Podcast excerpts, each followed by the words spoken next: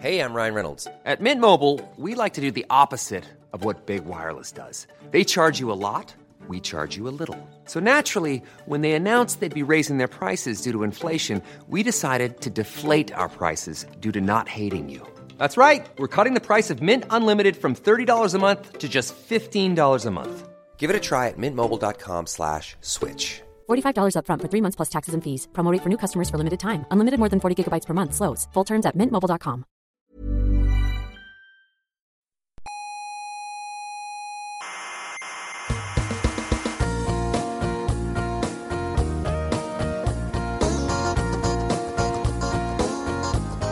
Aquí comienza Coffee Break, la tertulia semanal de la actualidad científica. Solventaréis hoy todas las dudas acerca del universo que se ha formulado la humanidad desde el principio de los tiempos. Ah, Pregunto. no, todas, todas, no. Oh, vaya tertulia.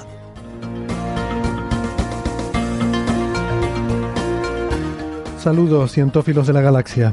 Una semana más les damos la bienvenida a la sala Omega del Instituto de Astrofísica de Canarias, desde la que hacemos esta tertulia sobre las noticias de la semana. Pero no cualquier noticia, eh, sino de las noticias que nos interesan a nosotros, que son las de ciencia. Ya de las otras ya estarán cansados de oír en otros programas. Hoy el menú no es muy variado, la verdad. Eh, traemos mucho de astrofísica. ¿Qué le vamos a hacer? La cabra tira al monte, eso es así. Y hoy tendremos mucha cosmología. Hablaremos sobre la energía oscura, eh, sobre qué es eso de la nueva cosmología gravitacional que se está abriendo ahora. Hablaremos de estrellas parecidas al Sol y, y de cosas del sistema solar, con resultados de la sonda Cassini sobre el planeta Saturno y algunas cositas más. Vamos, que al que no le guste la astrofísica, igual hoy no le va a interesar mucho el programa. Pero bueno, a estas alturas, si, si queda algún oyente por ahí que no le guste la astrofísica, es que está muy muy despistado escuchando este programa. Además, ¿para qué nos vamos a engañar? A todo el mundo le gusta la astrofísica.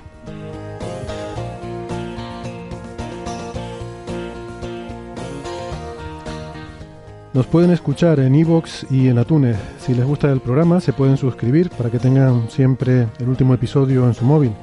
Y si no les gusta, pues no pasa nada, nos traen el recibo y les devolvemos el dinero sin ninguna eh, pregunta ni ningún problema. Cualquier duda que tengan sobre cómo se pueden suscribir, pueden consultar toda la información que tenemos en una web que es señalirruido.com.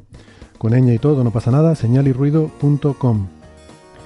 Nos pueden enviar mensajes con consultas que tengan, preguntas, críticas, algún cumplido, si lo tienen a bien, también estaría bien, en la dirección oyentes señalirruido.com. Estamos en varias emisoras de radio. En Canarias, en Icoden Daute Radio, Radio El Día, Radio ECA y Ondas Yaiza. En Madrid estamos en La Sierra en Onda Pedriza. En Aragón en Radio Ebro. Y en Argentina en la FM 99.9 de Mar del Plata. Tienen todos los eh, horarios y todas las frecuencias en las que emiten estas emisoras en nuestra página web.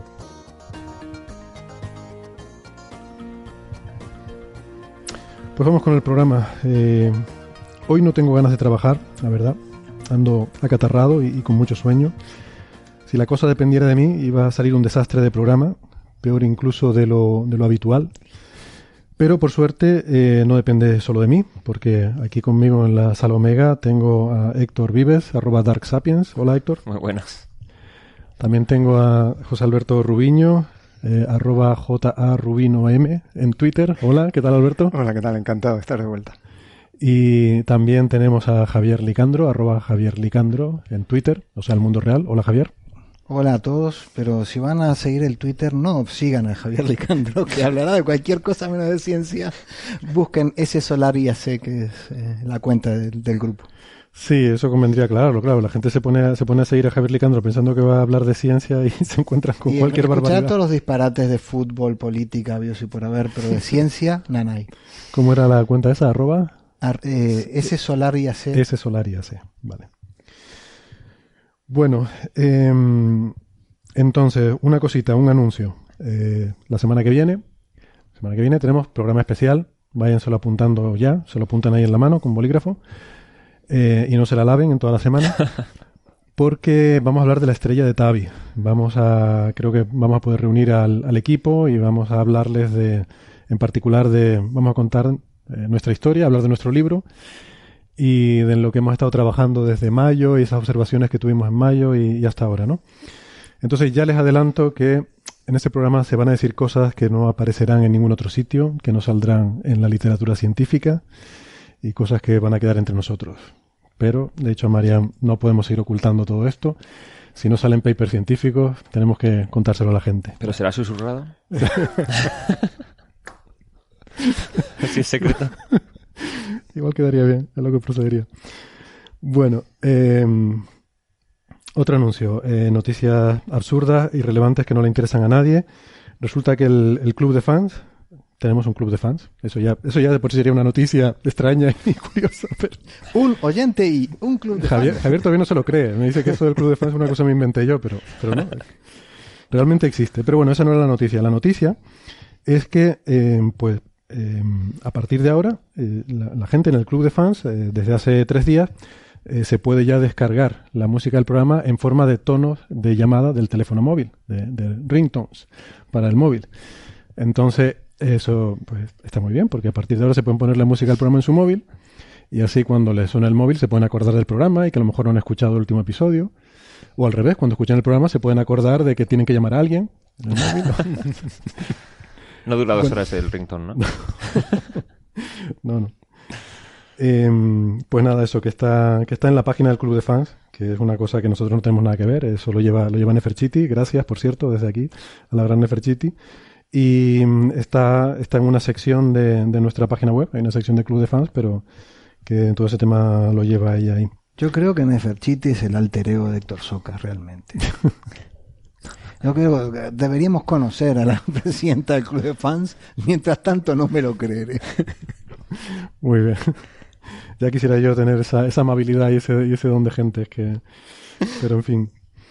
Bueno, mm, venga, vamos a ponernos serios entonces. Eh, estuvimos hablando la semana pasada sobre eh, bueno, una, una serie de iniciativas para fomentar la igualdad de género. Estuvimos hablando de esta obra de teatro eh, sobre la vida de Henrietta Leavitt, la vida y obra. Y eh, también ahí comentamos, comentó Naira, que el, Instituto de Astrofísica pues estaba organizando eh, un evento importante, que es el Gender in Physics Day. Tuvo lugar esta semana, el lunes y el martes, aquí en La Laguna. Y es un, es un evento eh, que pretendía eh, pues, eh, agrupar una serie de, de expertos para discutir un poco la, la problemática e intentar entender por qué es más complicado que en el mundo de la ciencia en general, sobre todo en la física y en particular la astrofísica, que es lo que nosotros vemos más de cerca, pues es más complicado ver a mujeres, sobre todo en los puestos más altos, ¿no? Hay como toda una pirámide en esa, en esa distribución. Eh, entonces, bueno, como digo, tuvo lugar esta semana. Vamos a tener a Naira en un próximo programa para que nos cuente, porque bueno, la, la UC3, el Departamento de Comunicaciones, quien ha estado más involucrado en la organización. Pero, pero bueno, eh, así de forma, eh, a título de, experiencia personal, pues no sé qué, qué opinión les ha merecido. Bueno, yo asistí al congreso, que había muy pocos hombres de asistentes, y personalmente pienso que debería haber habido más, porque sobre todo el lunes, muchas de las charlas explicaron no solo lo... o sea, la... me sale en inglés la palabra, siempre me pasa esto mismo. El impacto que tiene, o sea, no, el nivel de discriminación que hay, pero no solo eso, sino eh, de muchos ángulos distintos, todas las formas que dan lugar a sesgos que benefician a los hombres frente a las mujeres, desde que desde edades muy tempranas hasta etapas de la carrera investigadora, especialmente parece que cuando empiezan a caer mujeres es en el postdoc. Y claro, hay una serie de factores, eh, tanto dentro del ambiente de trabajo y la carrera investigadora, como cosas como que, que, claro, si principalmente se ocupa la mujer de la familia y las tareas de casa, al final Claro. eh, Es más complicado que Claro, la etapa de postdoc que es una inestabilidad tanto profesional como... O sea, cada dos años contrato sí. nuevo y país nuevo y tal. En esa época... Profesional y personal. Sí, sí. Sí, mantener un- construir una, una familia o siquiera vida en pareja. Claro, sí. en- Sí, en- principalmente- haciendo ciencia es muy complicado. Claro. Entonces se estaba hablando también de formas de compensar estas cosas. Porque, por ejemplo, había en, no sé si eran los Ramón y Cajal, creo que daban, si se ha tenido un hijo en los últimos X años, eh, daban una extensión porque había un máximo para presentar. Bueno, el caso es que ese año, si habías tenido un hijo un poco antes, no te contaba. Entonces había personas con dos hijos que tenían una carga extra y no tenían esa extensión del plazo de alguna de las aplicaciones y tal. Entonces eso, había cosas de dentro del ambiente de trabajo, de dentro de la forma de evaluar candidatos. Está el tema del currículum, que mismo currículum con nombre de mujer y de hombre se evalúa de forma distinta. O sea, se considera más apto el mismo currículum con nombre de masculino que femenino.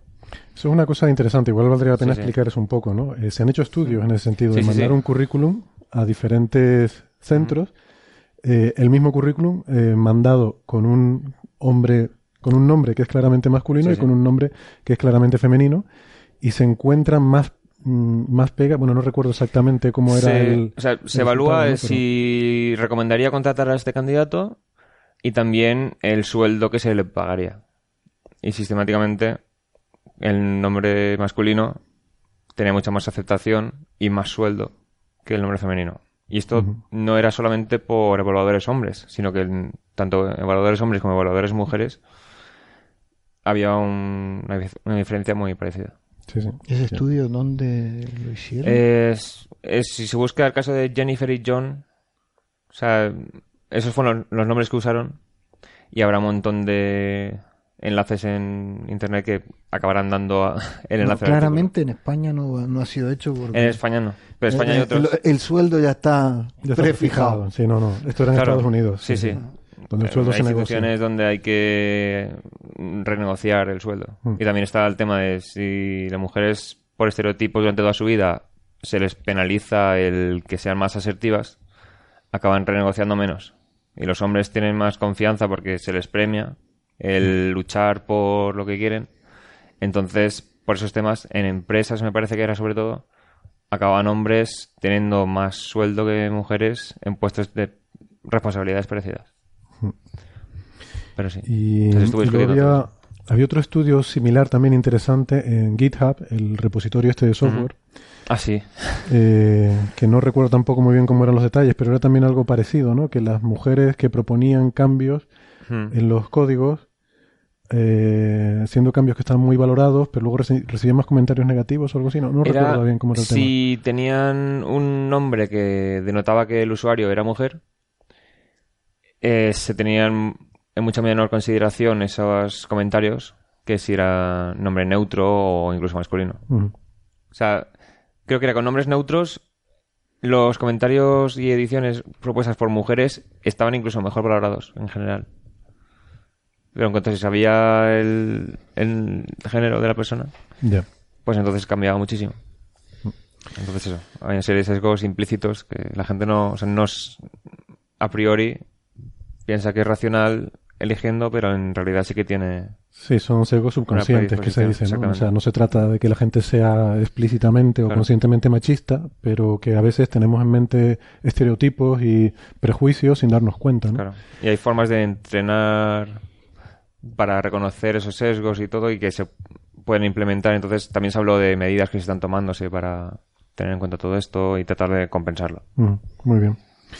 Bueno, pues, pues esto es interesante. Como digo, hay un, de hecho hay un proyecto, hay un, hay un proyecto europeo que se está desarrollando aquí en el IAC y este congreso era parte de ese proyecto. Ujú. Se llama Genera, creo, Sí. Sí. que es un, un acrónimo de algo de gender, no sé qué. Bueno, Yo, yo la verdad es que yo lamenté bastante no, no haber podido estar porque me tocó estar en, en Madrid en una deprimente reunión de un día entero en el ministerio.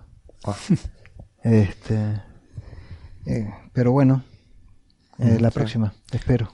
Sí, bueno, creo que van a subir las presentaciones y tal.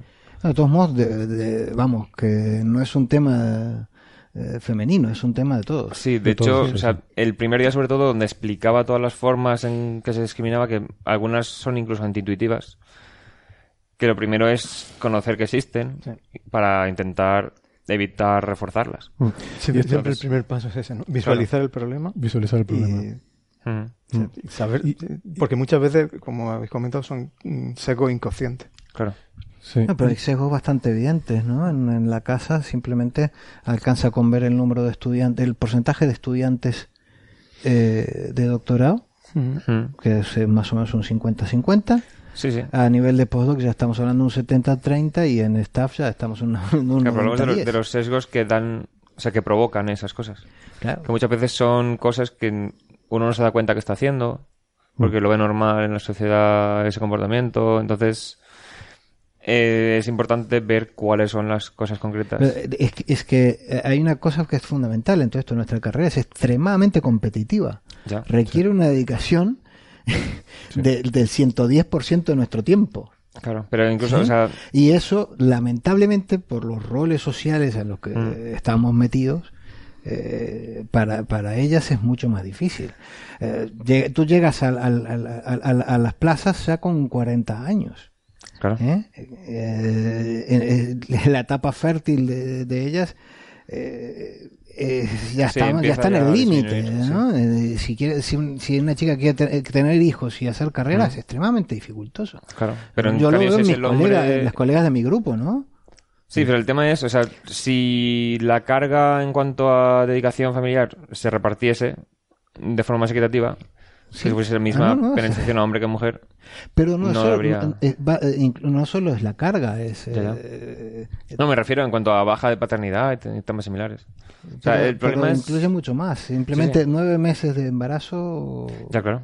Pero así ahí sí que se puede trabajar lo, que lo hemos visto y vivido directamente sabemos Sí, sí. lo que es. Sí, es más difícil trabajar. Hombre. estando- estando Sí, pero es el tema, o sea, eh, la carrera científica en su origen claro, era algo solo para hombres. Entonces, muchos casos de este señor era muy productivo, se- tenía dedicación a la ciencia y tal, claro, estaba su mujer o criadas ocupándose de todo en la casa. Sí. Entonces él tenía muchísimas horas al día para dedicarse. Entonces, hay veces que se sigue evaluando como que el objetivo al que debería intentarse llegar es ese, el de dedicarte lo máximo posible a la ciencia, tal. Entonces, claro, si te toca a ti cuidar de todos los otros aspectos que no son la ciencia, sino tareas de casa y todo eso. Te lo puedo decir por experiencia. En un tribunal de una plaza lo que cuenta es lo que cuenta. Y eso no está en ninguna de las bases de las convocatorias. Claro, por plaza. eso una de las cosas que se están intentando Entonces, hacer no- es... no- eh, lo puedes tratar de tener en cuenta, pero no puede ser un factor eh, que, Sí, que pero- marque porque eh, incluso puede, puede ser una causa de, de, este, de queja De impugnación del- de- de, de- de- de los otros con- los Bueno, Sí, porque las, leyes que por las que se rigen Sí, todos claro. estos procedimientos no contemplan este tipo en de cosas. absoluto. Salvo que se objetive eso, sa- salvo que se incluya. Claro. Pero no por está ejemplo, incluido. lo que estaban mencionando. Sí, pero el segundo día estaba hablando todo sobre todo de medidas que estaban tomándose para que estos temas se tengan en cuenta. Entonces, estaba si la persona ha tenido baja de maternidad de tantos meses, pues que no se no se ponga una penalización tan grande como podría suponer. Entonces, que se tenga en cuenta que eso no... en este do- dos últimos años has publicado menos, con lo cual cuentas menos. Eh, eh, cuidado, que ahí hay unos meses que no deberían Sí. estar contándose. Unos Temas de esos. Calcúlale un año y medio. Digo ¿no? más, o sea... Y, y en estas medidas, por cierto, estos temas de baja de maternidad y tal, se aplica a, a ambos padres, porque Claro, debería- también tengo, eh, bueno, también tenemos compañeros, ¿no? Que hombres que han sido que han sido padres y también se han acogido a estas medidas, Sí. lo cual está bien porque también fomenta que exista este reparto de tareas que al final es lo que se pretende, ¿no? Sí, Y sobre todo yo diría, yo, a mí me gustaría enfatizar mucho una cosa, esto no es una esto no es una pelea de, de- de hombres contra mujeres No, ni claro. mujeres contra hombres. Esto es, esto es una cuestión que, que nos afecta a todos porque todos Mm. tenemos tenemos hijas, tenemos hermanas, tenemos madres, tenemos pero aunque no tuviéramos... Y aunque no tuviéramos, aunque no tuvi- es una cuestión de la sociedad. No podemos perder la mitad del talento. Lo Mm. necesitamos todo. Eh, como cuando hemos hablado Sí. de Vera Rubin o de Henrietta Leavitt o toda esta gente, hay gente muy brillante que los necesitamos también en la carrera investigadora. ¿no? no podemos permitirnos perder este talento porque tengan que hacer tareas en casa que no les permitan eh, progresar en, en sí, ciencia. ¿no? no, pero incluso, o sea, dentro del ambiente de trabajo también está el tema de... Con un mismo nivel de asertividad, a un hombre se le hace más caso que a una mujer. Entonces, había el caso de una mujer que había sido... Había pasado a ser líder de grupo y tenía que dedicar como un 30% de la energía a que le hicieran caso en lo que estaba diciendo de hacer. Entonces todos estaban intentando que convencerla de hacer las cosas de otra forma. Pero a ver, o sea, quien toma las decisiones al final tiene que ser ella. Y se le resistían mucho más. O sea, yo tuve que preguntar a otra gente y dice, ¿esto os pasa?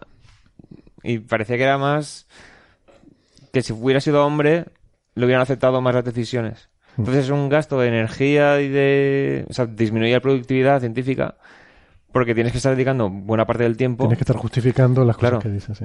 Entonces, esos eso es más difícil de objetivar y parametrizar, ¿no? Porque Claro. ya a casos particulares. Bueno, vamos a ir entonces pasando de tema. Mm. Eh, una noticia que hemos visto estos días, la quería comentar brevemente, simplemente porque, no sé, ha salido en muchos de estos medios que seguramente nuestros oyentes eh, siguen, es que el Hubble se está cayendo. El telescopio espacial Hubble se está cayendo. Alarma. Se nos va a caer en la cabeza el telescopio espacial Hubble. Bueno, quería que lo aclaráramos un poco, ¿no? El Hubble, Ya. bueno, está cayendo desde el principio, porque está en órbita y todo lo que está en órbita está cayendo, pero... Sí, pero aquí de- hablamos de disminuir la altura en la que orbita, ¿no? Mm. Sí, está gradualmente, la órbita se va ralentizando porque hay una fricción con la atmósfera de la Tierra, ¿no? Mm. Ahí arriba el Hubble está a 500 kilómetros de altura, Claro. que hombre, hay muy poquita atmósfera, pero, pero un poquito hay, y eso produce un cierto arrastre, va perdiendo velocidad y al perder Mm. velocidad va cayendo, ¿no? Entonces, claro, se han hecho misiones de mantenimiento, pues igual que para rellenarle eh, depósitos de gas, pues también para darle un empujoncito Sí. y volverlo a subir, igual Sí, que se porque hace se va- en la estación espacial, ¿no? Se- Siempre que se iba a arreglar alguna cámara o cambiar los paneles solares y tal, se aprovechaba para volver a subir la órbita, Claro. porque siempre va disminuyendo la altura. Y el problema es que ya no tenemos lanzaderas espaciales para hacer esas cosas, y entonces ya no se van a hacer más misiones de estas. Sí, aunque en la última que se le hizo, o sea, se acopló un sistema de atraque, Sí. en que entonces se podría mandar una misión automática que se acoplase y o bien subiera a la órbita o bien lo frenase para que caiga en una zona, por ejemplo, el Pacífico y que no es- sea sobre zonas pobladas. Claro. Porque el dónde va a caer no se sabe. No se sabe si será en 10 o 20 años. Porque claro, si el Sol tiene más actividad, la atmósfera se expande un poco debido a la energía que le llega. Sí, o sea, hay muchos factores. Hmm. Pero bueno, Pues, pues eso, vamos, que no hay que alarmarse, pero sí que lo, lo que pasa es que, bueno, que hay gente que está diciendo que el Hubble es suficientemente importante como para que intentemos extender su vida y, Hmm. eh, bueno, que ya veremos, ¿no? Ahí está el James Webb también, que está a punto de ser lanzado, claro, habrá que ver pero si James Webb ya se pondrá en el punto de Lagrange. Sí. O sea, el tema del Hubble eh, está Al- puesto al en dos, una- va, va- va al dos, ¿no? Sí, al 2. O sea, de- visto desde el Sol, estará al otro lado de la Tierra. El tema del Hubble es que, claro, se puso en una órbita más baja de lo que sería óptimo para hacer observaciones, pero se eligió porque era a casi a lo máximo que podía llegar la lanzadera. O sea, estaba diseñado para ser arreglado y mejorado.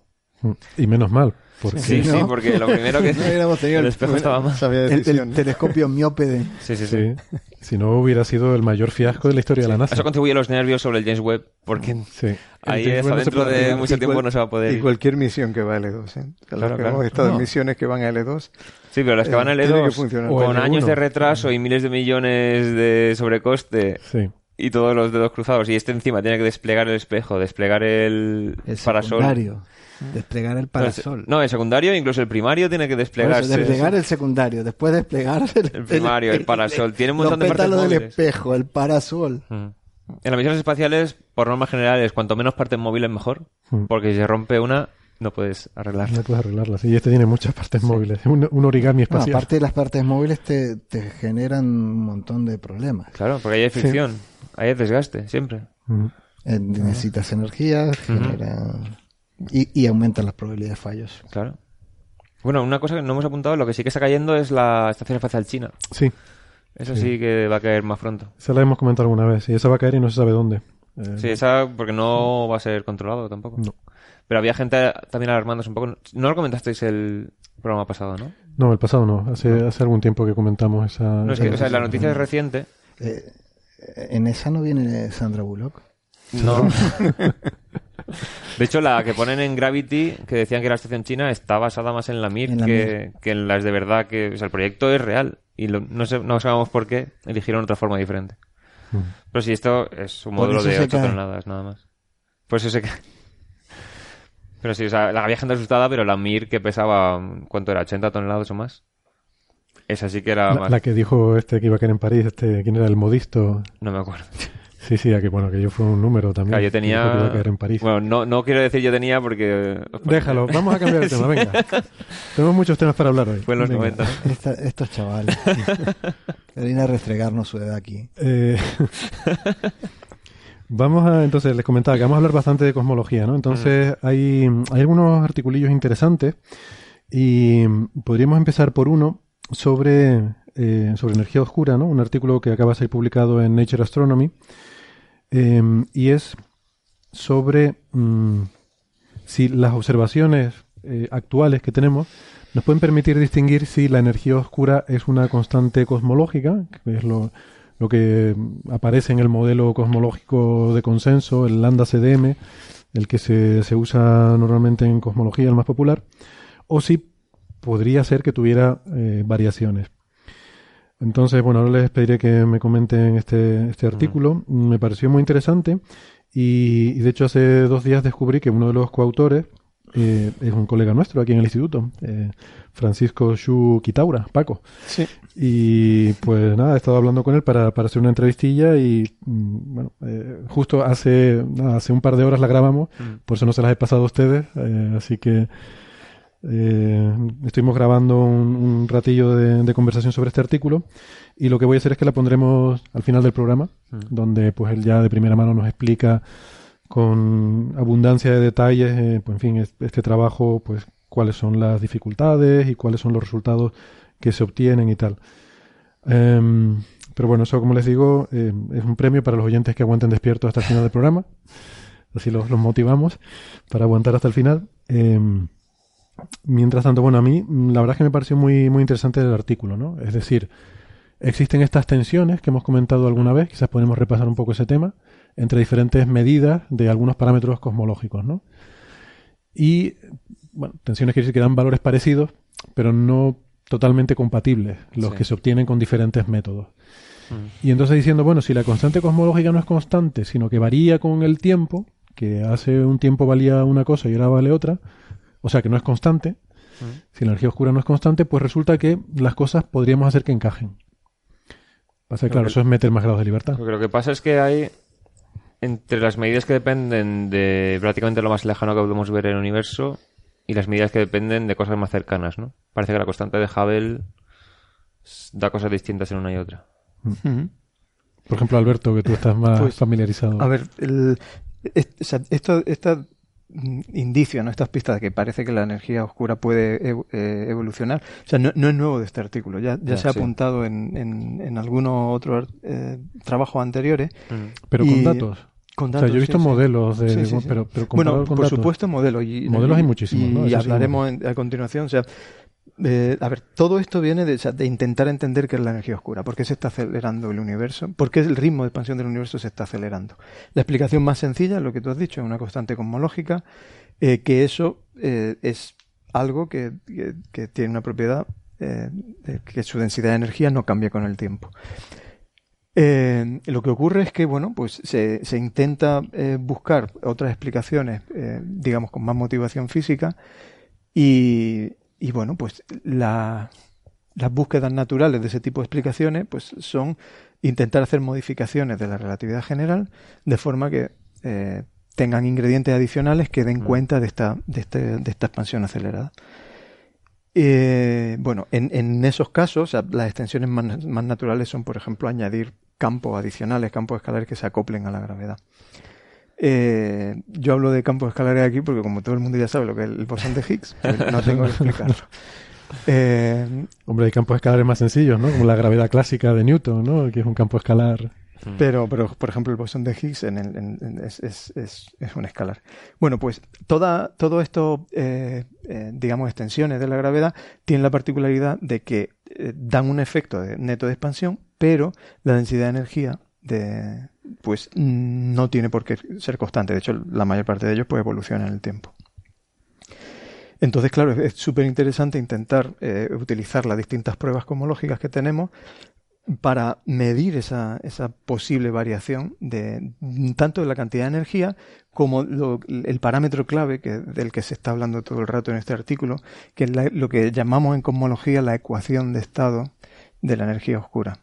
Que no sé si habéis habéis, hablado en algún, prola- en Sí, algún programa. sí, lo hemos comentado porque la ecuación de estado es lo que nos dice cómo se comporta la energía oscura, ¿no? Es la relación entre la presión y la densidad. En cualquier gas tiene su Esto ecuación de estado. es, también un lenguaje un poco particular que utilizamos los cosmólogos. O sea, lo llamamos ecuación de estado, Por- pero es eh, por analogía con los gases, ¿no? es por Sí. analogía con los gases. Pero, por ejemplo, cuando se, trata, cuando se habla de gases, la relación entre la presión y la densidad, por ejemplo, cuando se estudia la atmósfera, eh, a eso se le llama índice de barotropía.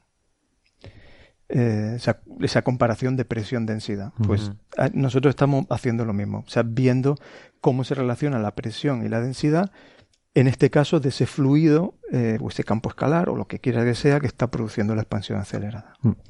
Entonces, eh, eso es interesante. Entonces, la, la forma, digamos, estándar es decir que directamente es la presión va como menos la densidad. La- es decir, una, si- una constante cosmológica, la presión es exactamente igual a menos la densidad, Menos la densidad. en cualquier instante de o tiempo. sea, es lo contrario de la gravedad en este caso. O sea, cuanto más densidad tengas, Bueno, es, es, es- es antinatural porque es presión negativa. sí, por eso.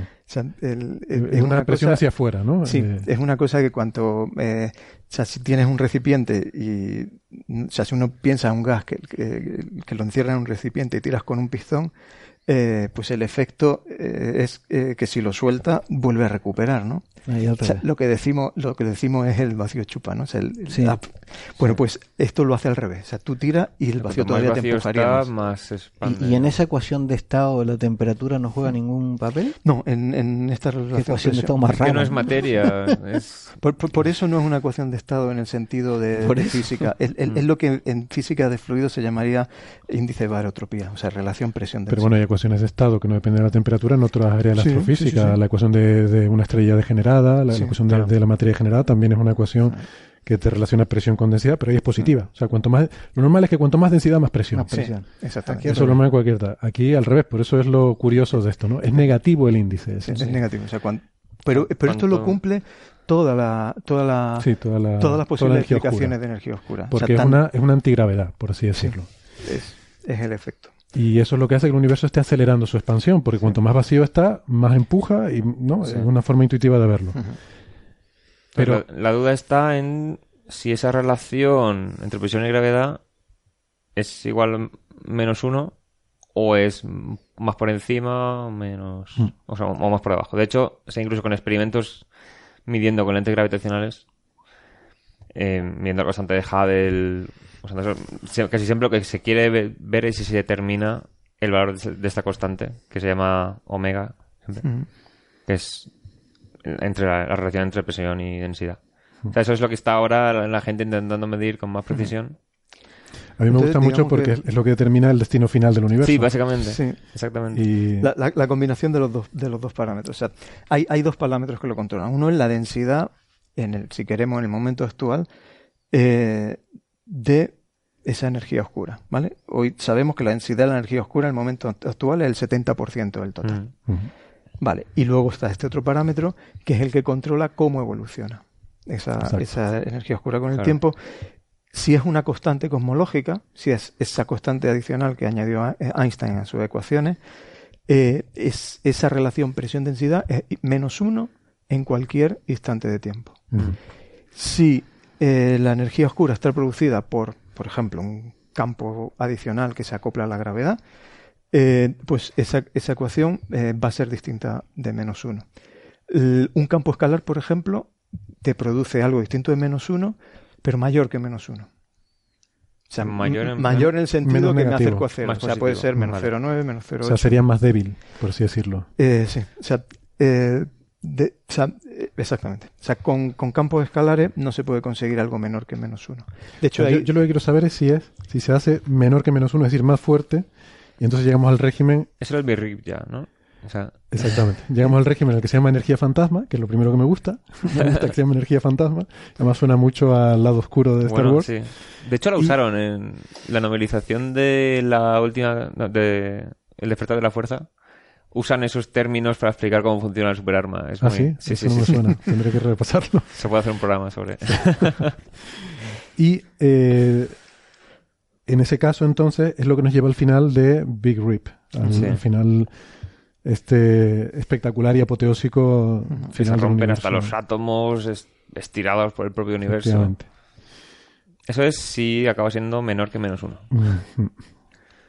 ¿Y cómo se consigue eso? Eh, eso, pues. No se sabe. eh, no, es que, por ejemplo, un- la- las modificaciones más sencillas, un campo escalar, de, o sea, para conseguir algo menor que menos uno, tienes que tener algo tan poco físico como energía cinética negativa. Y eso es eh, repulsivo. Eh, es una cosa que no. Es, es difícil de entender. O sea, se- se- por eso eh, también el- ese nombre de, de, de Phantom Energy, o sea, de, energía eh, fantasma, se refiere a, a este tipo de modelos. O sea, que son modelos casi no físicos. Ajá. Sí, Ah, no sí. lo sabía. Bueno, entonces vamos a los resultados que obtiene este paper. Entonces ellos lo que dicen es, pues vamos a asumir que no es una constante y cogemos estos observables, por ejemplo, la constante de Hubble, ¿no? Bueno, realmente ellos asumen. eh, o sea, no asumen nada y vamos a intentar medir Exacto. eh, en Sí, función del tiempo A dejar lo cómo- que pueda variar. cómo, cómo cambia esta ecuación de la- esta relación entre la presión y la densidad de la energía oscura. Sin meter modelo detrás, sino simplemente ver mm, cómo podría variar esto para que encaje con las observaciones, ¿no? Decía, por ejemplo, la constante de Hubble, que pues esas discrepancias que hay, pues tendríamos entre un valor de 64, que es lo que nos da el, el- la- las medidas basadas pues en supernovas, por ejemplo, ¿no? Que son las más bajas. O 70 y... nu- Nunca me acuerdo, siempre me lío. ¿Cuál es el, la del fondo de microondas? Es la más alta, ¿no? Eh, no, Al- no, revés. está en medio, 68, Ah, 60, ah. Planck es 68. Plan es kilómetros 68, segundo vale. megaparsec. 66 son las supernovas. Y- sí, eh, con- dependiendo de qué. Es que se pueden juntar varios de datasets a la vez. Y, Y, 72, y 72 el- 73. el- el- son las medidas del universo local. Las medidas del universo local, exactamente. Y entonces, claro, tú puedes pensar que todo está bien y simplemente, pues que a lo mejor el universo local no es tan promedio como... No, no, es, no se cumple el principio cosmológico estrictamente porque no es suficientemente grande como para que sea representativo de todo el universo, ¿no? Podría ser una forma de resolver esta tensión o no. Eh, bueno, eh, es, más bien, o sea, porque lo- los volúmenes, o sea, podría ser una forma. Lo que ocurre es que eh, eh, hay ya pruebas que, que dan valores eh, de H e incluso a ya distancias tan grandes como para que los volúmenes sean... Ah, vale. O sea, porque ya tenemos medidas de supernova hasta casi Resif 1, ¿no? Mm. o incluso por encima de Resif 1. Resif 1 es O sea, la mitad de edad del la universo. mitad, la mitad de, de tamaño, De tamaño. De tamaño. Bueno, sí, Mm. es verdad. del universo. Y Resist 2 son 10.000 millones de años luz, o sea que uno sería 6.500 o algo Sí, así. Yo sé que era uno cuando el universo tenía la mitad de... Y era tamaño, me Sí, confundí con sí. la edad. La, la definición de Resif es, es, Sí, es, sí. es esa. El Uno más el. Resif es el- lo que ha crecido en, en radio el, el universo. Vale. O sea, Resif 1 es 2. o sea, el, el universo ha crecido un factor 2 desde entonces hasta, hasta ahora. Vale. Y entonces, pues, bueno, como existe, pues estas discrepancias que en principio son pequeñas, pero son mayores que la barra de error, digamos que cada una de estas medidas supuestamente es más precisa que la diferencia entre ellas, pues ahí hay esa, eso es lo que llamamos esa tensión, ¿no? Entonces, Y uno tiene distintas formas de intentar acomodar esa tensión. Entonces, o bien modificas cómo cambia con el tiempo eh, el crecimiento de la estructura para intentar absorber esa discrepancia, pues no sé, in- añadiendo ingredientes adicionales. Eh, se, ha, se ha intentado, por ejemplo, pues eh, dando más masa a los neutrinos o, o añadiendo componentes adicionales de energía. O otra posibilidad es liberando eh, esa restricción de que la energía oscura no cambie con el tiempo sino dejar libre su ecuación de estado. Y, y- y eso es lo que exploran en el artículo este. y eso lo explora en el artículo este y les sale que, que, que sí, que mejora eh, el ajuste, claro, si, si lo dejas más libertad, pues claro, Sí, o sea, hay Pero- una, evidencia marginal eh, de que podría ser una, en- un, un- un valor de, de esta ecuación de estado ligeramente distinto de, de menos uno cuando nos vamos a Resif casi uno. Era sea, que en el más y medio, pasado- ¿no? De- que en el pasado era más débil la energía En el oscura. pasado sí tendría una, una relación presión-densidad más, más pequeña. Sí, sí. más pequeña. Y entonces, lo que pasa es que, claro, luego dicen que, que esto me, me parece estupendo que hayan hecho esto, que hacen un test bayesiano y que no les sale que la evidencia sea. Porque es cierto que has conseguido un mejor ajuste, pero has metido más grados de libertad. Entonces es un poco para ver si este juego, cómo se equilibra al meter más libertad y ajustar mejor, eh, eso te lo da el test bayesiano, ¿no? Te dice si, si simplemente has mejorado porque has metido más libertad o porque realmente hay un ingrediente ahí que está que estás mejorando, ¿no? Y el, el test sale un poco ambiguo, ¿no? Le dice que básicamente pues que no... Entonces, bueno, pero está bien porque por eso, claro, por eso es un paper que se publica en como un paper normal, si no sería un resultado de casi de premio Nobel, ¿no? O sea, si pudiera Claro. medir realmente y estar seguro y decir, bueno, es que antes valía tanto Pero energía a mí, oscura. a mí lo que más me gusta del, del artículo, segura, no sé si Francisco lo habrá comentado en, en la entrevista, a mí lo que más me gusta es que... eh, es que comento por los oyentes que la- como la entrevista la hicimos hace un rato, ellos todavía no, no la han Claro, nosotros escuchado. no sabemos. Él, Héctor sí que Tú sí tiene lo sabes, ¿no? información Yo- extra. Claro, yo la he escuchado porque yo estaba allí eh, haciendo las preguntas. Entonces, esto es interesante. Los oyentes van a ver, van a escuchar esa entrevista probablemente antes que los contertulios de Así que, Pues a mí lo que, lo que una de las conclusiones que más me gusta es que eh, si, esta, de- si se confirma, si se confirmase esta desviación, eh, no vamos a tener eh, que esperar muchos años para saber si esa desviación es cierta o no, porque hay dos experimentos en marcha. En uno estamos eh, eh, participando activamente. tú estás en Euclid, ¿no? En Euclid es, es- es un satélite que va a lanzar la, la Agencia Espacial Europea en el año 2020 con el objetivo de caracterizar la energía oscura y, y tiene la sensibilidad para ver esa, esa desviación. Y el otro experimento es un experimento desde Tierra en el que también participan investigadores, el mismo Francisco Quitaura, Sí. eh, también participan otros investigadores de aquí del IAC, y es el experimento DESI, que es un eh, también un telescopio, esta vez desde Tierra, también que va a hacer un, un cartografiado, un mapa detallado eh, de muchas galaxias en el universo para ver cómo evoluciona el, el crecimiento de estructura en el universo y, decir, y intentar extraer de ahí cómo afecta la, energía oscura. A ver, sí, seguramente la- eh, nuestros oyentes estarán pescando como yo. Este, lo que hacen No, tenemos es- oyentes muy inteligentes. Ciertamente, mucho más que yo. no se precisa mucho. Eh, yo a mí me quitan de Newton y ya me... me- por, por eso tra- trabajo en donde trabajo, donde Newton es el jefe. Este, pero lo que ustedes hacen es estudiar las estructuras a distintos redshifts Sí. y, eh, y es- esas, dif- esas diferencias en estructuras que ven a distintos redshifts, lo que concluyen es que hay propiedades del universo que han cambiado. Sí, efectivamente. O sea, el, el ritmo al que crecen las estructuras, eh, in- incluso con Newton lo, lo- lo puede describir, ¿no? O sea, porque eh, es, muy- es- es relativamente sencillo de, de- de- de derivar. El, el- el ritmo Lo que que para él es relativamente sencillo, para mí puede ser complejísimo. Pero bueno, o sea, la, la idea esencial es eso, que cómo crecen las estructuras con el tiempo depende de cuál es el contenido de energía del universo.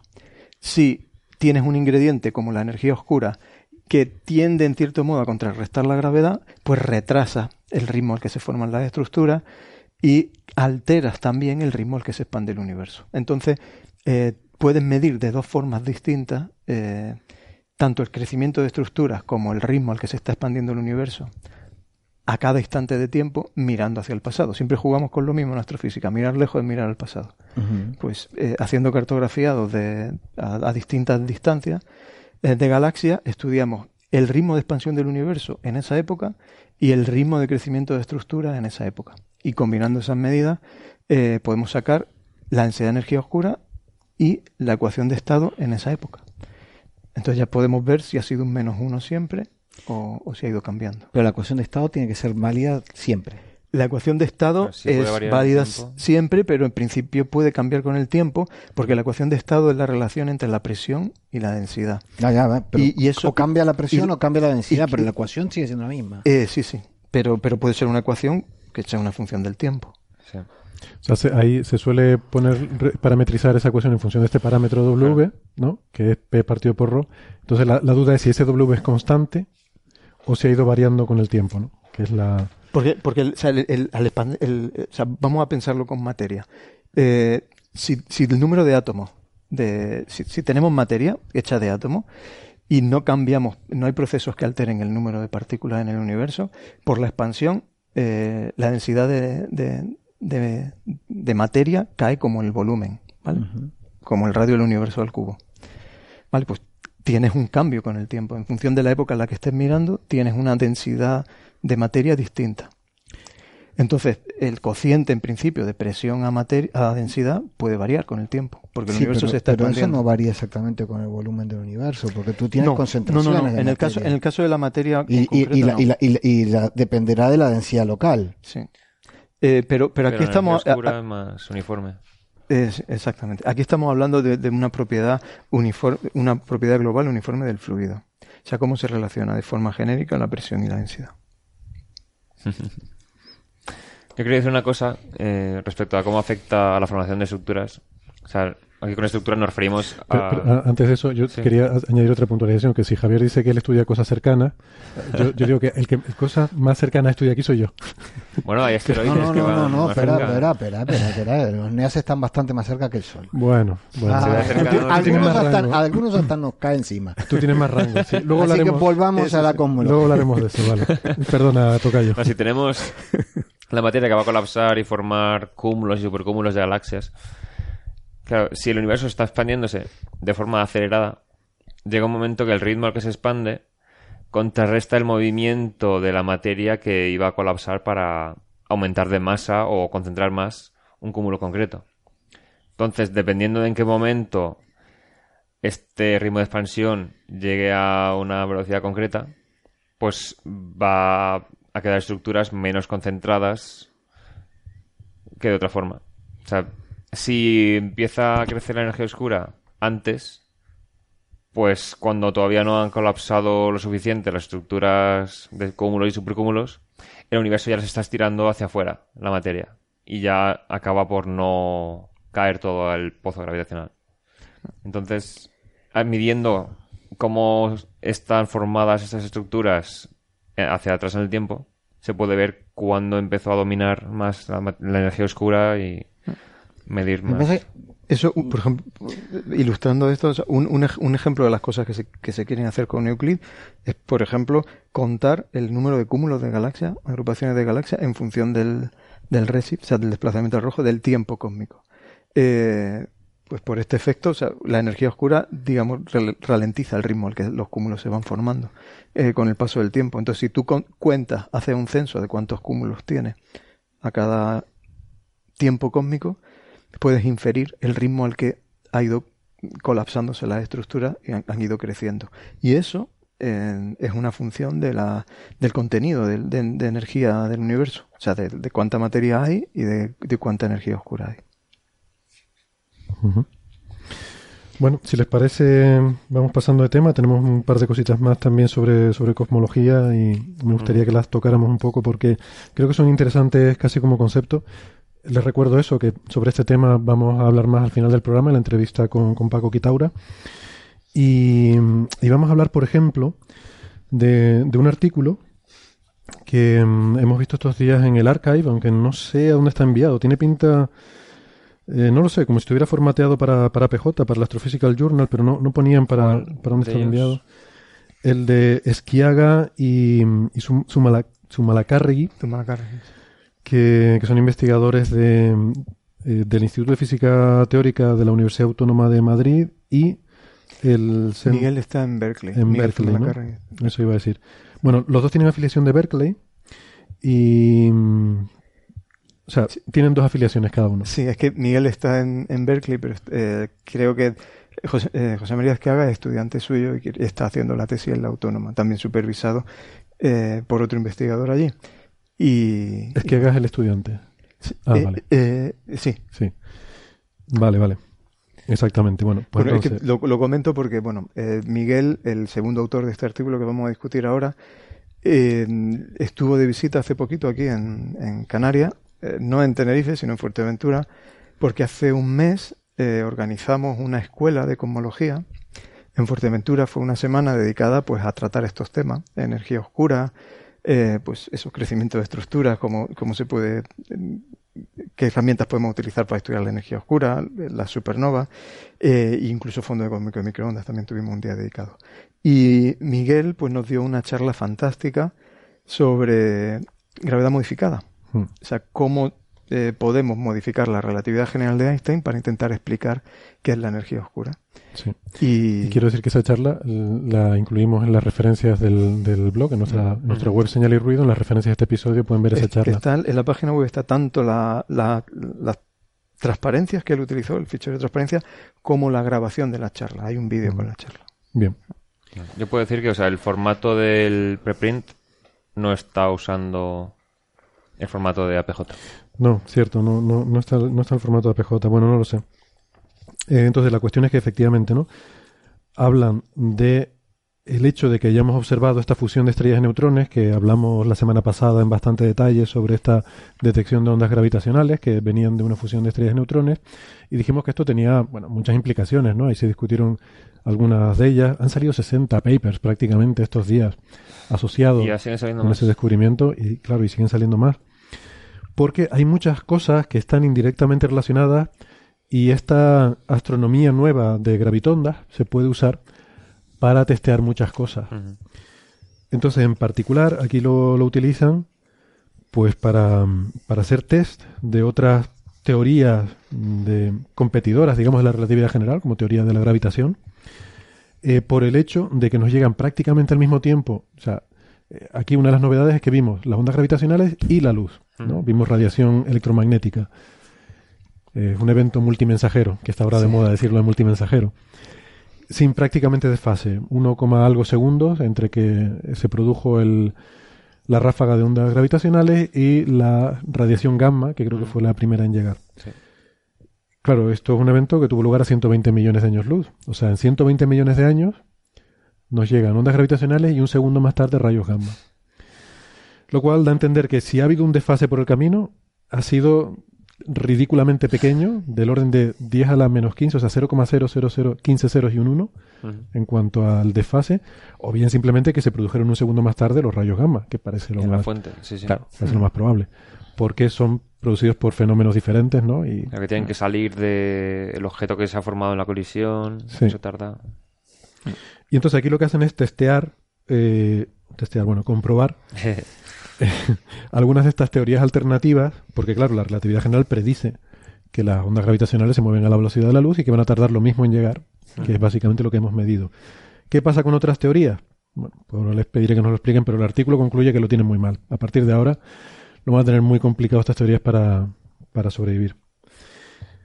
Y me gustaría empezar con un concepto del que se habla aquí, creo que es aquí, que es el retraso Shapiro, Sí, pero ese era este o el otro paper. o me estoy liando con el otro paper. Ah, me estoy liando con otro paper probablemente, ¿no? Sí. Sí, ese es el de la energía Vale, oscura. vale. Sí, el sí. de la materia oscura. Vale, pues vamos a dejarlo entonces pendiente de momento. Lo, lo comentamos más tarde, el retraso este. Ah, bueno, ¿a ti qué te sugiere, Alberto? eh, la historia eh, eh, como prueba es, es precioso. O sea, el- en la charla, por ejemplo, que nos daba Miguel el- en el Congreso, esto fue antes de que saliera antes del el anuncio, claro. El- Pero seguramente ya lo sabía. Mm, No, no, no, creo que él no está ¿No? en, en live. Eh, Puedo preguntar. ¿Cuándo fue el Pero, Congreso? pero, pero bueno, ¿Cuándo el, fue el Congreso? el Congreso fue la semana del 20... Uy, Bueno, no, da- da igual el día, pero ¿de- de qué mes? 18-22 de septiembre. De septiembre, sí, entonces sí sabía. Desde agosto. Bueno, la, la el elección fue en agosto. des- desde pero- agosto estaba el rumor, ¿no? Bueno, vale. Pero bueno, eh, bueno, el rumor es- estaba ahí. Pero esto, esto es una cosa que, que viene de atrás. Esos son artículos Sí. de hace años eh, que en cuanto se en- entrara en la, en la era de, de astronomía multimensajero, ¿no? Combinación de, de ondas eh, gravitatorias con, con radiación electromagnética, pues se podían ha- hacer este tipo de test. Y, y bueno, y, todo esto viene pues conectando un poco lo mismo que, eh, que, que estábamos discutiendo antes. O sea, eh, tenemos la problemática que queremos entender qué es la energía oscura. Y o bien es la explicación más sencilla, o sea, como creo que tú has dicho alguna vez, Einstein se acertaba incluso a cuando estaba equivocado, y es una constante cosmológica, o bien eh, tenemos que modificar la gravedad y añadirle nuevos ingredientes para, para intentar explicar eh, esa energía oscura. Y en, y en ese modificar la gravedad, pues eh, hay muchas modificaciones que, que además de añadir un, un ese ritmo de expansión acelerada al universo, alteran propiedades de, de la gravedad. Por ejemplo, la velocidad de propagación. Entonces pues, te encuentras muchos modelos, eh, no los más sencillos, pero sí modelos bastante sofisticados en los que empieza ya a meter componentes, ya no, ya paso de, de, de, de componentes escalares a vectoriales y tensoriales. Va a teoría escalar tensorial. Sí. Eh, pero esto va, va, es, va, es importante por una cosa que vamos a comentar ahora. Entonces, este tipo de modelos ya más complejos alteran la velocidad de propagación y lo alteran por, por cantidades tremendas, o sea, eh, eh, órdenes de magnitud. O sea que... Es que alguien podría pensar, bueno, ¿y por qué no hacen otra gravedad que sea diferente, que explique la energía oscura, pero que diga, pues que los gravitones van a la misma velocidad que los fotones?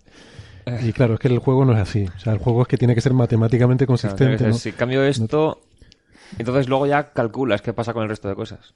Claro, es que no puedes inventarte las cosas así como tú creas, ¿no? Tú tienes que hacer, desarrollar una teoría no es tener una ocurrencia un día en la playa, ¿no? Tú tienes que, o sea, una teoría eh, involucra todo un armazón matemático que tiene que ser autoconsistente.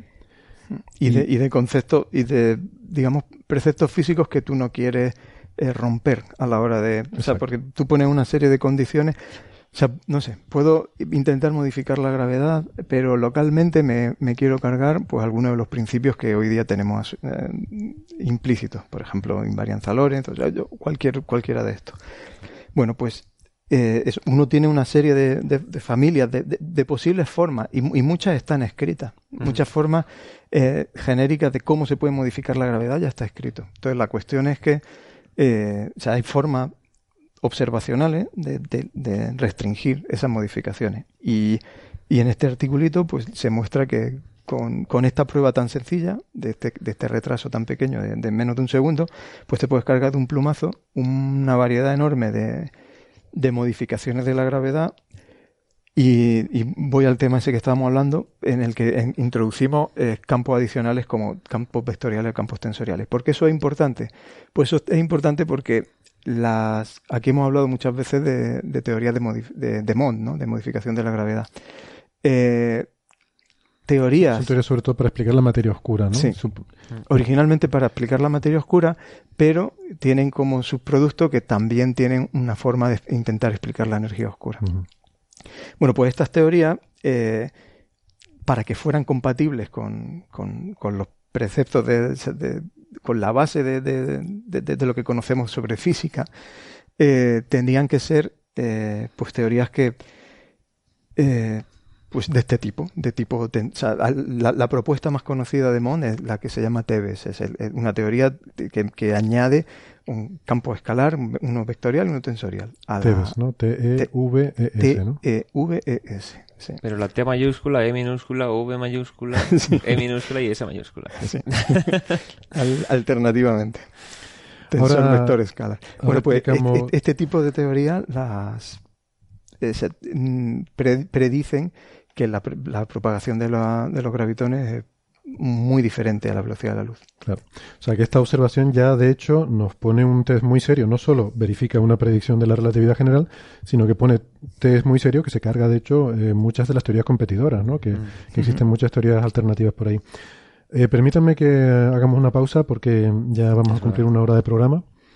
Y entonces vamos a irnos despidiendo ya de, de los oyentes que nos escuchan por la radio. Pero les recordamos que eh, si quieren escucharnos por internet, pues nosotros vamos a ir un ratito más en internet y tendremos luego esa, esa entrevista al final con nuestro colega el doctor Quitaura. Así que, pues nada, eso, en la radio nos despedimos ya para hasta la semana que viene y en internet eh, hacemos simplemente una pausita de 10 segundos y volvemos enseguida. Venga, hasta ahora.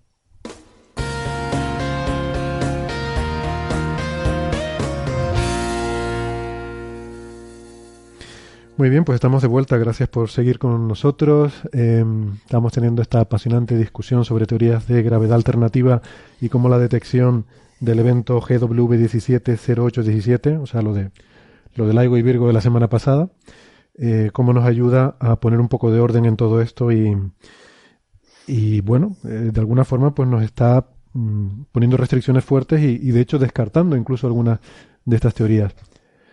Eh, Alberto, comentábamos antes que si uno, por ejemplo, se le ocurre decir, voy a hacer una teoría de la gravedad diferente, que resuelva todos los problemas de la física uh -huh. y que además mmm, haga lo que yo quiera, que los, digo, los fotones van a la misma velocidad que los gravitones, porque es mi teoría, me la invento yo y pongo esas leyes. ¿Qué puedo, qué libertad tengo? ¿Qué, qué mi creatividad hasta dónde puede, en qué momento me topo con una pared y digo esto no, no puedo hacerlo? La, la, la libertad se la tiene hasta eh, cuáles sean los preceptos, o sea, los, los ¿Cuál es la constitución de las teorías de la gravedad? Cuáles son los principios físicos que tú o sea, quieres respetar, ¿no? O sea, eh, eh, pues eh, hay una serie de principios generales, o sea, el principio de equivalencia, eh, el, pues invarianza Lorentz, o hay, una serie de principios que uno puede o, puede respetar o puede intentar romperlo en ciertos límites y ya con y ahí ya empieza a jugar con el hecho de que tienes muchas restricciones observacionales y, y se- y no puedes romper todos los, los preceptos porque hay muchos de ellos que sí están testados observacionalmente. Por ejemplo, el, eh, has mencionado la invariancia Lorentz un par de veces, pero eso tiene más que ver con el electromagnetismo, ¿no? Eh, o sea, claro, la relatividad No, no, entra pero, por... pero, pero está también mm, relacionado con, con la relatividad especial. Claro, Eh, pero entra es- por la dilatación de espacio y tiempo sí, para es preservar el electromagnetismo. cómo se ¿no? transforman tus teorías frente a traslaciones y, y rotaciones. Vale. Entonces, eh, si quieres, entonces lo, lo explicamos muy brevemente. El principio de equivalencia es ese principio fundamental que, bueno, eh, principios hay que decir, principios son cosas que asumimos, que parece que son ciertas por una base, si se quiere, filosófica y porque está súper comprobado y bueno, asumimos que son ciertas, ¿no? El principio de equivalencia es el que nos dice que la cuando tú estás en un campo eh, gravitatorio, eso es indistinguible de estar eh, en una aceleración eh, uniforme. O dicho de otra manera, si estás en caída libre, tú no sientes ninguna fuerza gravitatoria actuando sobre ti. Eso sería el principio de equivalencia. No estoy seguro si el débil o el fuerte. Eh, este es el débil, el fuerte, o sea, el fuerte esto aplica para todas las leyes de la física. No, o sea, no solamente efectos de gravedad, Ah, vale. sino es- cual- cualquier, con cualquier experimento no podrías distinguir. Sí. Exactamente. Sería indistinguible no solo por su acción gravitatoria, sino en ninguna. Vale. Y, pero bueno, una- otra forma de reformularlo es, eh, que quizá es más común, es que la, la masa inercial y la masa gravitatoria eh, son, Son la misma. Es decir, o sea que la masa inercial que tiene que ver cómo responde uno a la, a la fuerza, cómo responde a la inercia, es el mismo numerito que tú pones dentro de la ley de la gravitación, que es cómo respondes tú a un campo gravitatorio. Mm. Si esas dos masas son equivalentes, eh, si nos vamos a Newton, el F igual a m por A, esa m es la misma que la de Que, la M de la gra- gravedad. que la la fuerza de la gravedad. Vale. Vale, entonces, eh, sí, que me estabas contando entonces los principios que queremos respetar, ¿no? La invariancia de Lorentz es la que nos dice que cuando yo hago traslaciones del sistema de referencia tengo que preservar el electromagnetismo, o sea, no puedo ver fuerzas diferentes en función de cómo yo me esté moviendo, ¿no? Fuerzas electromagnéticas. Eh, y, eh, bueno, así, de forma general, un poco también por hacer publicidad, la- lo que comentaba antes de la escuela que tuvimos hace, hace un mes, precisamente eh, el Miguel Zumalacárregui, el, el segundo autor de este artículo, nos dio una charla fantástica sobre eh, modificación de la gravedad y, y, y, bueno, un término que está muy, muy de moda, una teoría que está muy de moda entre la gente que trabaja en, en- en modificaciones de la gravedad, que son las teorías de Hordensky. Eh, bueno, pues este señor es- escribió, eh, di- digamos, la forma más genérica que uno puede escribir de una modificación de la gravedad, eh, añadiendo pues campos escalares, campos tensoriales y campos vectoriales, eh, rompiendo eh, lo mínimo que uno puede romper dentro de las restricciones que, que tenemos hoy día en la física. Entonces, es, es una ecuación bastante compleja en la que tiene eh, pues, básicamente cinco términos complejos que combinan todos estos campos escalares, ve- ve- vectoriales, tensoriales. O sea, tú te puedes inventar esos campos a libertad. Sí, ¿no? A exactamente. voluntad, Tienes entonces- una serie de parámetros libres y, y- y- y tú puedes llegar y escoger eh, el valor que tú quieras para, para, cual- para todos esos parámetros y ya tienes una teoría. ¿Vale? Por ejemplo, eh, voy a poner a cero todos los que tengan que ver con tensoriales y vectoriales, pero voy a dejar los términos que tienen que ver con campos escalares. Bueno, pues eh, eso eh, tiene nombre, esos son los modelos de quinta esencia. ¿Vale? Eso ya lo han hecho. Pero igual que eso, pues uno puede jugar con, con todo esto, con todos estos tipos de modelos. Y en el artículo que precisamente describe est- est- esta teoría de Jordensky, ¿no? Eh, pues básicamente está restringiendo todos aquellos términos complejos, los que empiezan a meter eh, términos eh, vec- vectoriales, tensoriales. Esta eh, teoría muy famosa que he oído muchas veces de la, la gravedad de Brans-Dicke eh, es una teoría con campo escalar y tensorial, ¿no? Es, es una teoría escalar. eh, esta salió es de los años 60. Esta es posterior a Einstein. Esta es posterior a, por Y fue una competidora, ¿no? Eh, Sí, bueno, a ver, era, era una... Claro, si, es una teoría mm, que, que un- si uno la piensa un poco sale de forma natural, porque o sea, estamos en un universo en expansión, ¿no? Entonces es natural eh, preguntarse, bueno, si, si, el uni- si la densidad de energía en el universo está cambiando con el tiempo, cambian también las constantes fundamentales. Entonces, eh, eh, traducido o sea, a Newton sería la G mayúscula de la ecuación de Newton es una constante o cambia con el tiempo. Entonces, Brans y Dicke en, en los años 60 propusieron una teoría en la que transformaban esa G en un campo escalar, un fluido, algo que evoluciona con el tiempo. Y, y bueno, pues construyeron esa teoría que tenía que ser compatible con los preceptos de relatividad general, pero añadían ese campo escalar. El problema de esta teoría, o sea, bueno, ¿por qué se descartó? Pues porque hacía eh, predicciones que podían ser testadas, eh, verificadas eh, con medidas dentro del sistema solar. Por ejemplo, la precesión del perihelio de Mercurio Ya. o la deflexión de la luz. Y bueno, pues esa teoría se descartó porque las medidas Porque ya de- dentro del sistema solar se eh, la restringieron. Bueno, pero eso tampoco lo veo tanto problema, porque hoy en día tenemos teorías como la de Berlinde, que están testadas en el sistema solar, falla por siete órdenes de magnitud, y, y por ahí se sigue hablando de Berlinde y de no sé qué. Bueno, a No los sé. 60 no estaban las, las notas de prensa en internet. claro. Ese Con es el todos tema, los lo medios repitiéndolas. Antes no había Russia Today y, y los titulares de Europa Press y estas cosas. Acabo de hacer una pequeña prueba. Realmente eh, el oyente es, es heroico, ¿no? Bueno, Eh, eso lo tengo clarísimo ya hace un a- montón a ti te han dicho que, bueno, nos siguen con... eh, incluso escuchando más de una vez el capítulo y recurriendo a la Wikipedia, además para intentar entender los términos, ¿no? Entonces yo me fui a la, a la Wikipedia a ver qué dice de escalar, porque lo ha nombrado unas 200 veces. ¿Eh? Lo hemos escuchado más que Dewey en estos días.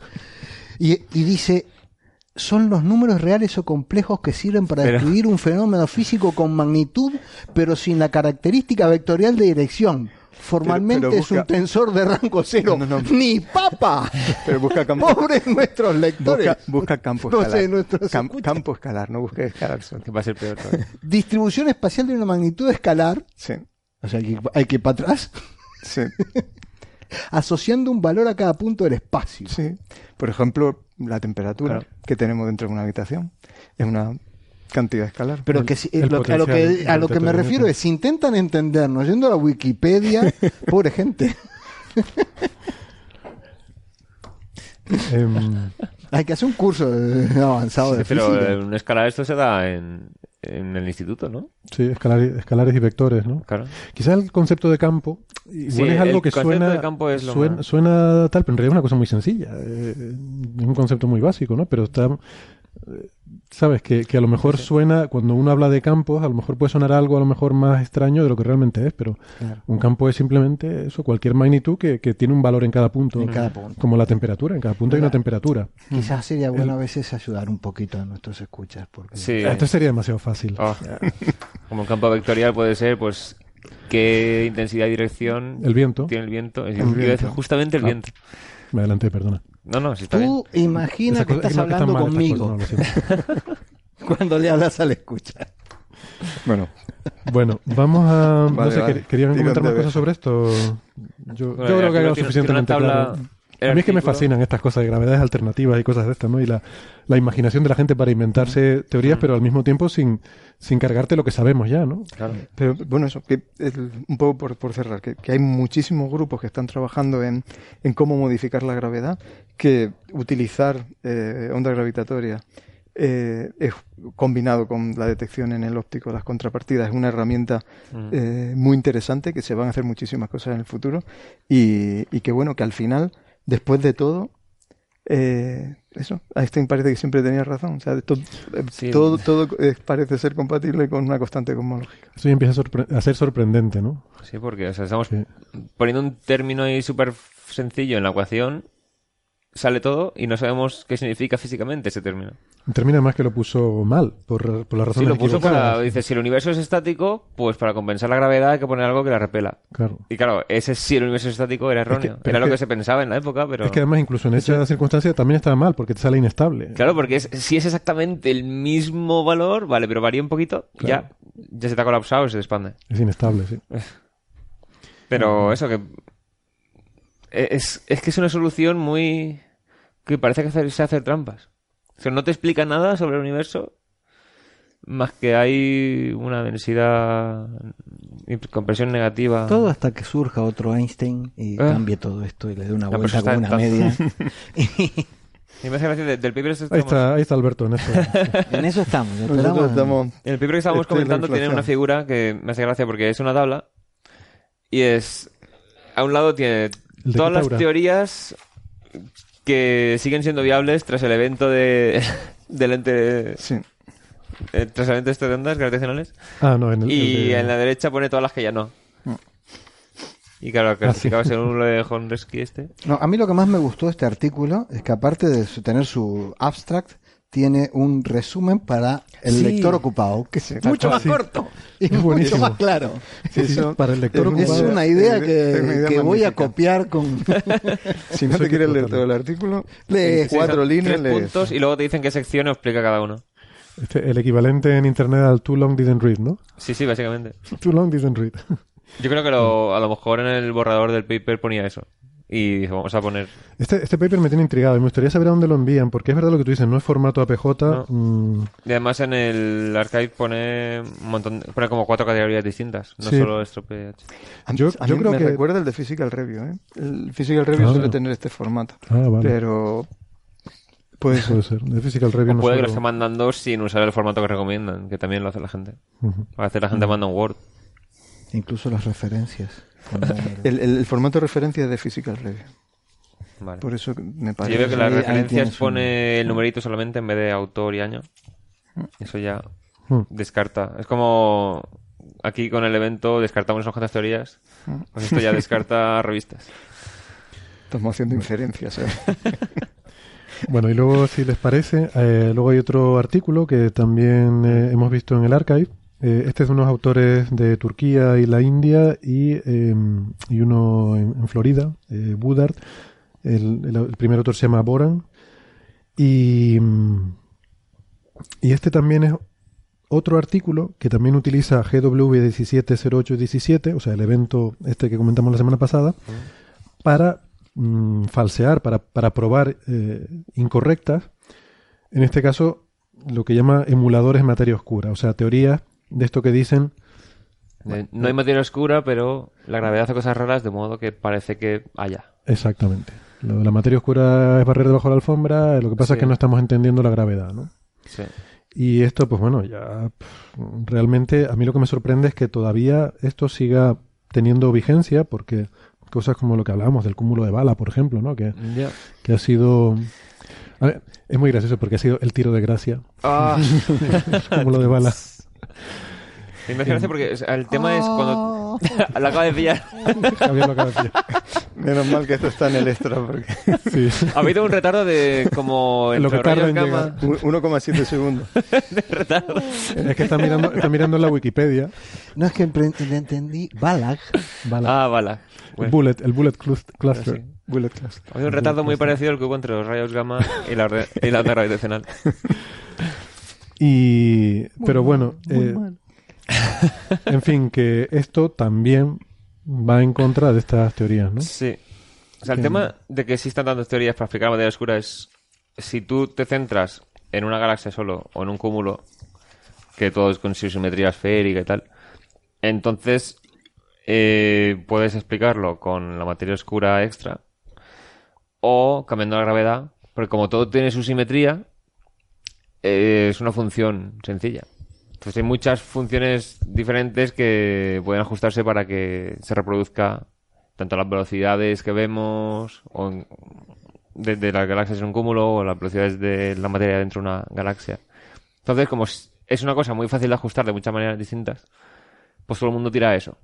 Y cuando saca la nota de prensa, no dice solo explica esto, dice la materia oscura entera la explica.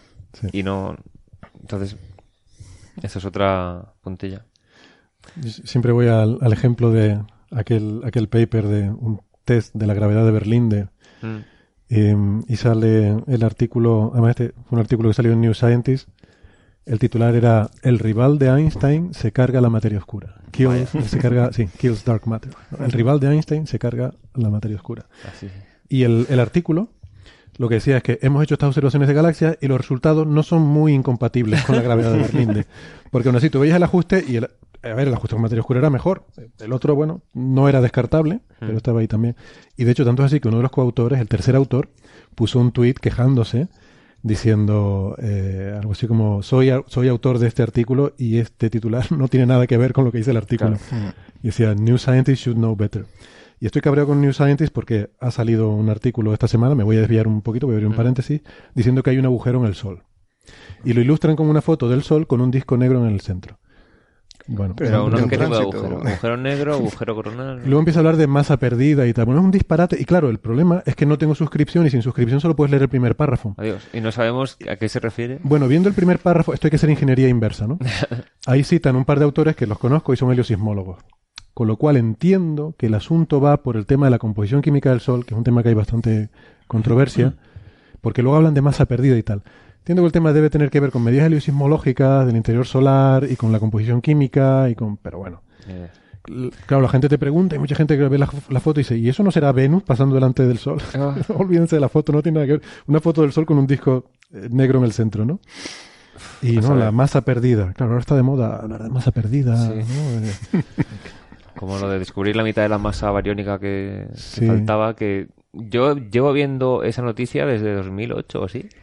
Bueno, es que ese problema tiene 30 años. Sí, Ah, pero sí, es que que, tú me lo- comentabas pero que lo que lo han hablamos- encontrado. Yo viendo noticias, le han Nosotros- encontrado. Sí, sí. Cada vez lo hacen de una forma, Sí, pero la nota de prensa es como nunca antes se había encontrado. Sí. Entonces, cada seis Pero eso meses es como nosotros con el calentamiento coronal. Han descubierto Ah. el mecanismo del calentamiento coronal. Bueno, hay 14 papers en los últimos es 5 como años. el agua en. Marte, que la descubrían también cada dos años. No, yo ahora digo que el, el problema en física solar es el enfriamiento coronal, porque con tanto mecanismo de calentamiento es que hay que buscar cómo se enfría la corona para estar solo a millones de grados, porque todo el mundo hay como 40 mecanismos para... En fin, volvamos a lo nuestro.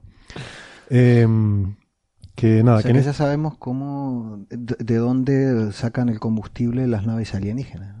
del centro del sol, se lo llevan del... ¿Pero ¿Por qué del centro? Es que- Eh, Es masa perdida. Para que no se note, si no se ve desde fuera. Tiene que parecer que no han quitado nada. Vale, vale. Venga, venga, al artículo.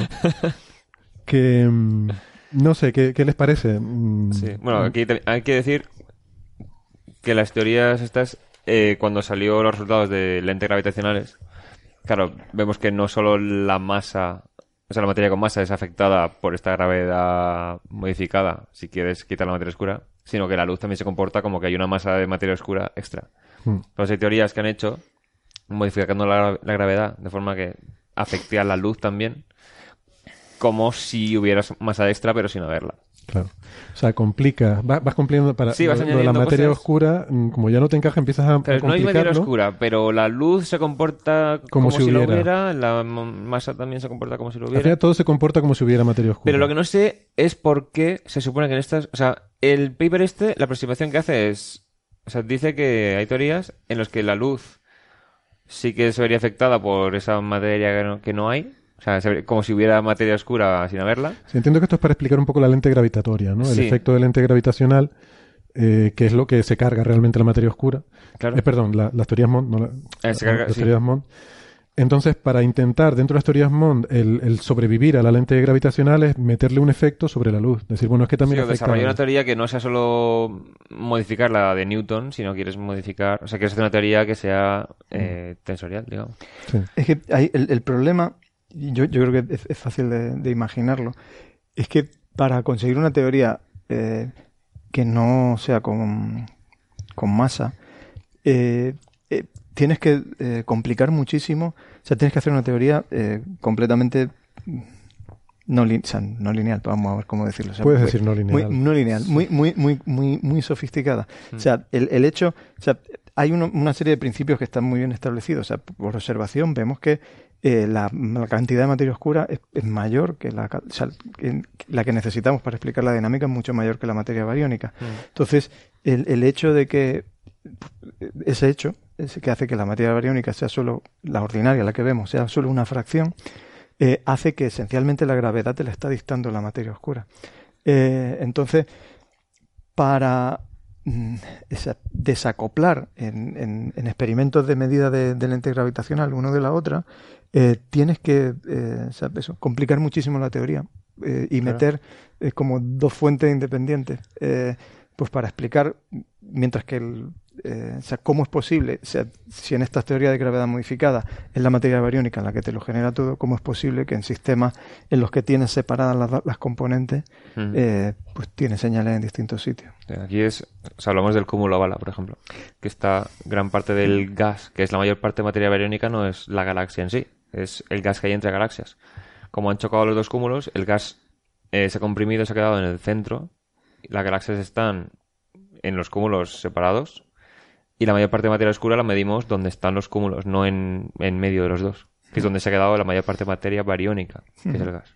Es que, hay que Entonces- los cúmulos de galaxia, la mayor parte de la materia bariónica está en forma de gas caliente, Sí, que se mide por rayos en, en- del orden de, de 10, 100 millones de grados. Entonces, ese gas siente efectos de presión cuando se cruzan dos cúmulos.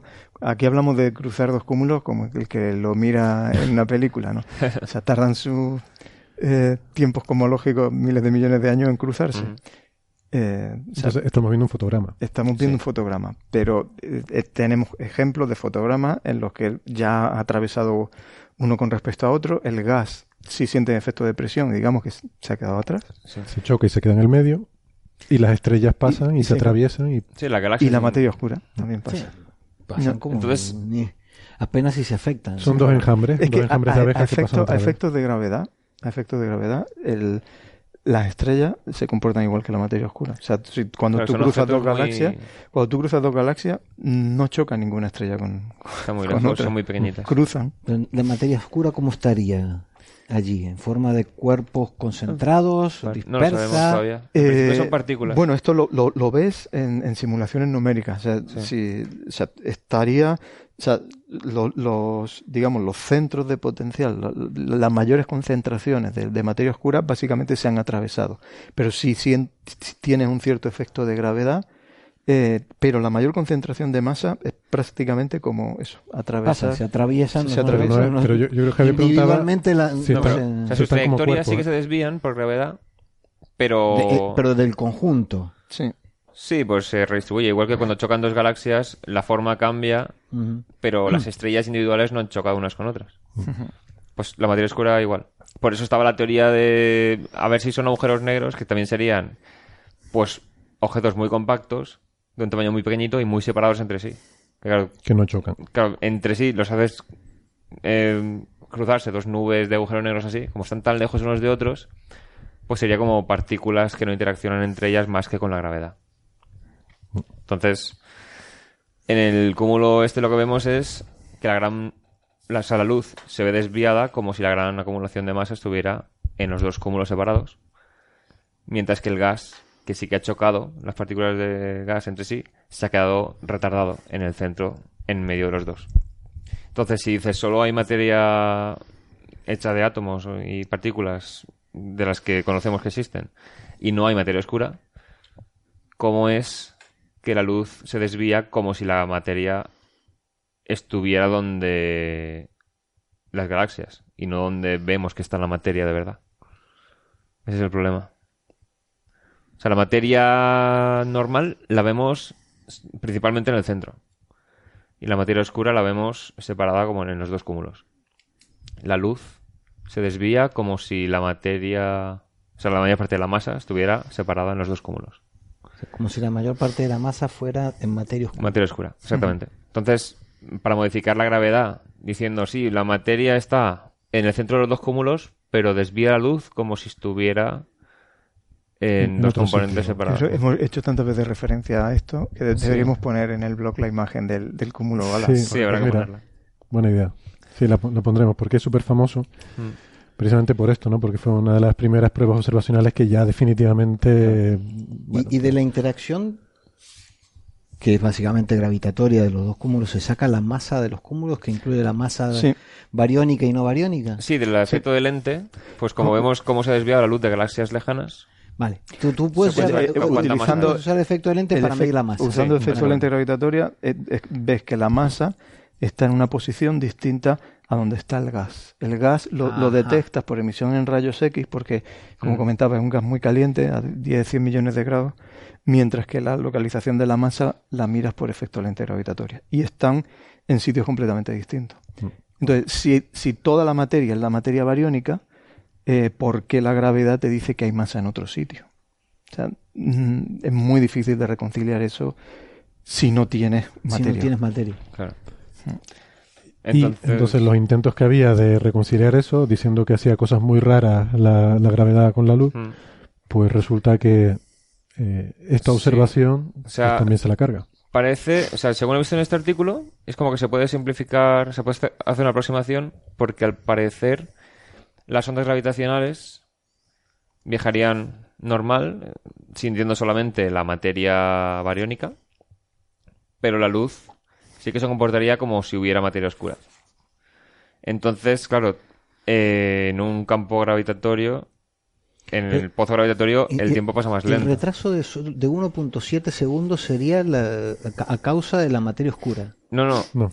No, decir, el tiempo que tarda tanto la onda gravitacional como la luz en llegarnos, sin cosas raras de la gravedad, se ve afectado porque en el camino que viaja ha pasado por pozos gravitatorios de galaxias y tal, que introducen un retardo. Porque cuanto Pero el, más gravedad. el retardo que introducen es el mismo para las ondas Para las dos. gravitatorias O sea, que para los fotones. Sí. Sí, sí, no. La, la pregunta, Javier, es el, el 1,7 segundos que se observó en este evento. Eh, Yo creo que esto es simplemente de origen. De que Claro. se- Sí, sí, puede ser. Que si no colapsa. La raras- revisión de las medidas puede ser. la, la emisión de rayos gamma se produce en un momento dado del colapso y la, las ondas gravitacionales corresponde, que además es una cosa continua. O sea, la emisión de ondas gravitacionales no es que tenga un, un momento dado, sino que según se van acercando, van radiando Claro. cada vez más, cada vez más, hasta que ya se produce la fusión, ¿no? Entonces, con la gravedad de relatividad general, lo que ocurriría es las ondas gravitacionales y la luz viajan por el mismo camino y nos llegan, si se producen a la vez, tiempo. nos llegan al mismo tiempo. ¿Qué pasa? Este camino ha pasado por pozos gravitatorios de galaxias y cosas. Entonces, cuando hay más gravedad, el tiempo pasa más lento. ¿Qué ocurre? Si una teoría te dice que la materia oscura en realidad no está ahí, sino que solo está la materia bariónica, pero tienes la luz, o sea, tienes la gravedad haciendo cosas raras para que la luz parezca que sí que pasa por materia oscura, la luz debería sufrir ese retardo por ir en, atravesando los pozos gravitatorios de materia oscura, mientras que las ondas gravitacionales solo sentirían la gravedad de materia normal. Eso no O sea, que estas teorías- ¿Por qué la, por por qué resumir. la- No lo sé. Est- Estas teorías, para arreglar el problema Sí, del cúmulo como- de bala, dicen que la gravedad no, no solo le el hace algo de raro a balas, la sino luz. de, o sea, tú tienes Sí, un cúmulo que no está chocando y por lentes gravitacionales mides la masa que tiene. Sí, o sea, las cosas que se han visto que dicen, bueno, mira, no funciona el MON, pues para arreglarlo han dicho, bueno, pero es que la gravedad le hace algo raro a la luz. Solo a la luz. Solo a la luz. Entonces, si algo raro que le hace a la luz, o ya- a la diferencial luz y a la- luz con respecto a la... La relatividad general no se lo hace diferencial a la luz con respecto a, a las ondas graves. La, la modif- eh, algunas modificaciones de las que estábamos hablando antes Sí que lo cambian. Vale, entonces De esto todas formas- descartaría todas esas. De todas formas, el, efecto... Está, está, eh, hablando del efecto Shapiro, ¿no? Sí. el retraso Shapiro. sí. El retraso. Vale, ese, ese retraso existe en relatividad general. Sí, sí, Vale, está está- medido. Sí, pero es el, el mismo para está las medido, dos, ¿no? Está medido. Y de hecho, una curiosidad que seguro que le gusta a la gente, se midió con la sonda Cassini. Ah, sí. Sí, sí. Ah, bueno. Con retraso de señal en- enviada desde la Tierra. Pero primero se midió con mercurio, ¿no? Sí. Primero con Mercurio, Sí. haciendo E Mm. con Mercurio Se mandó pulsos de radar a mercurio y se, y se Y- midió el rebote. Ese fue el Sí. cuarto test de la relatividad general. y ¿no? cuando pasaba cerca del sol, las ondas de radar como que tardaban más en volvernos. Porque pasaban por la gravedad del sol y se ralentizaban. Sería por el agujero en el centro. del Sol. No, habrían llegado antes, pero No, no pero tenían que ir el a agujero va más rápido, ¿no? Bueno, el caso Y es que... también con las Viking lo hicieron y también. con las Vikings, sí. Sí. Sí, Es- entonces- es, es medida de, muy precisa de, de Sí, tiempo sí, de retraso de, de viaje eh, cuando eh, pasas lejos del sol o pasa- pasas cerca del sol. Y esto al final nos mete en un eh, nos mete en un charco también cuando vas a explicar que la velocidad de la luz en el vacío es siempre la misma y Claro, o sea, y- esto- Y esto la es es, es- es- Es Sí, que es sí, el espacio lo lo está pero- curvado. Es- pero es el- esto- el- eh, claro, lo que cambia es el, la, la trayectoria. claro, pero al final bueno, sí, Sí, es que que sí que yo lo entiendo, pero que hay es que poco convencer a la gente de las trayectorias. o sea, el espacio tiene cuatro dimensiones y el tiempo es uno, es una de ellas. O sea, Va- van rectos por renglones torcidos, ¿no? Como... Claro. Dios, entonces como tienes No, las trayectorias de los aviones son las más cortas porque tienes que seguir una curvatura. Que sí, Eh. lo entiendo, pero quiero decirte que al final el efecto es ese. Al final Claro. el efecto es que la Pero, luz tarda más. Vamos, no es tan difícil. La gente entiende que tú mandas una nave, si pasa cerca de un campo gravitatorio grande, de un planeta, la nave se desvía. ¿Sí? El- a los fotones les pasa lo mismo. Claro. Pero se del- desvía como se desvía la nave, pero se desvía. se un desvía en el espacio y en el tiempo también. Necesitas mucho más masa para desviar sin- significativamente un rayo de luz. Sí, la cuestión es que entre dos puntos, entre Mercurio y la Tierra, la distancia que hay no es la misma si está el Sol en medio que si no está. Claro, ese es Claro. el problema. Si está el Sol en medio, ese campo gravitatorio hace que la distancia sea un poco mayor y tarda un poquito más la luz en llegar, ¿no? Sí. Que es una cosa extraña. Es extraño. Por Y- eso, mira, en el libro de la ciencia interestelar, de la película Interestelar, La, la distancia es la misma. La distancia es la misma. No, no. Los fotones recorren una distancia mayor. En realidad, no llegan a ti los fotones que salieron en la, direc- en la dirección en que tú estás, sino que llegan a ti fotones que salieron en una dirección un poquito separada, con un cierto No, ángulo, pero esto- esto y que es curvaron su varía. trayectoria. Pero esto no es eso. Este, Es no, otra este no es ese efecto. Esto No, es un efecto de deformación del espacio-tiempo. deformación del espacio. sí. O sea, de hecho, o sea, lo que estoy comentando es en el libro que explica la ciencia de la O película sea, per- perdona, eso, eso también existe. Eso O sea, eso que también- tú dices también claro. existe, pero este efecto en concreto se refiere a otra cosa. Se refiere al atravesar un espacio deformado Claro. por... um, Bueno, eh, lo, lo que él está diciendo es la mitad del efecto. Claro, Realmente sí. es, la, es la combinación de cambio de trayectoria, pero es Con el- también, eh, lo, lo que está intentando explicar Héctor, es también que no es tiempo, es espacio-tiempo. Es Es, que también hay, de- hay deformación en, en Claro. la, en la parte, En espacio de- y en de- tiempo, en la parte sí. eh, temporal del, del espacio-tiempo. Entonces, no solamente es el cambio de trayectoria espacial, pero también hay un, hay un término de, de, de cambio temporal. Sí.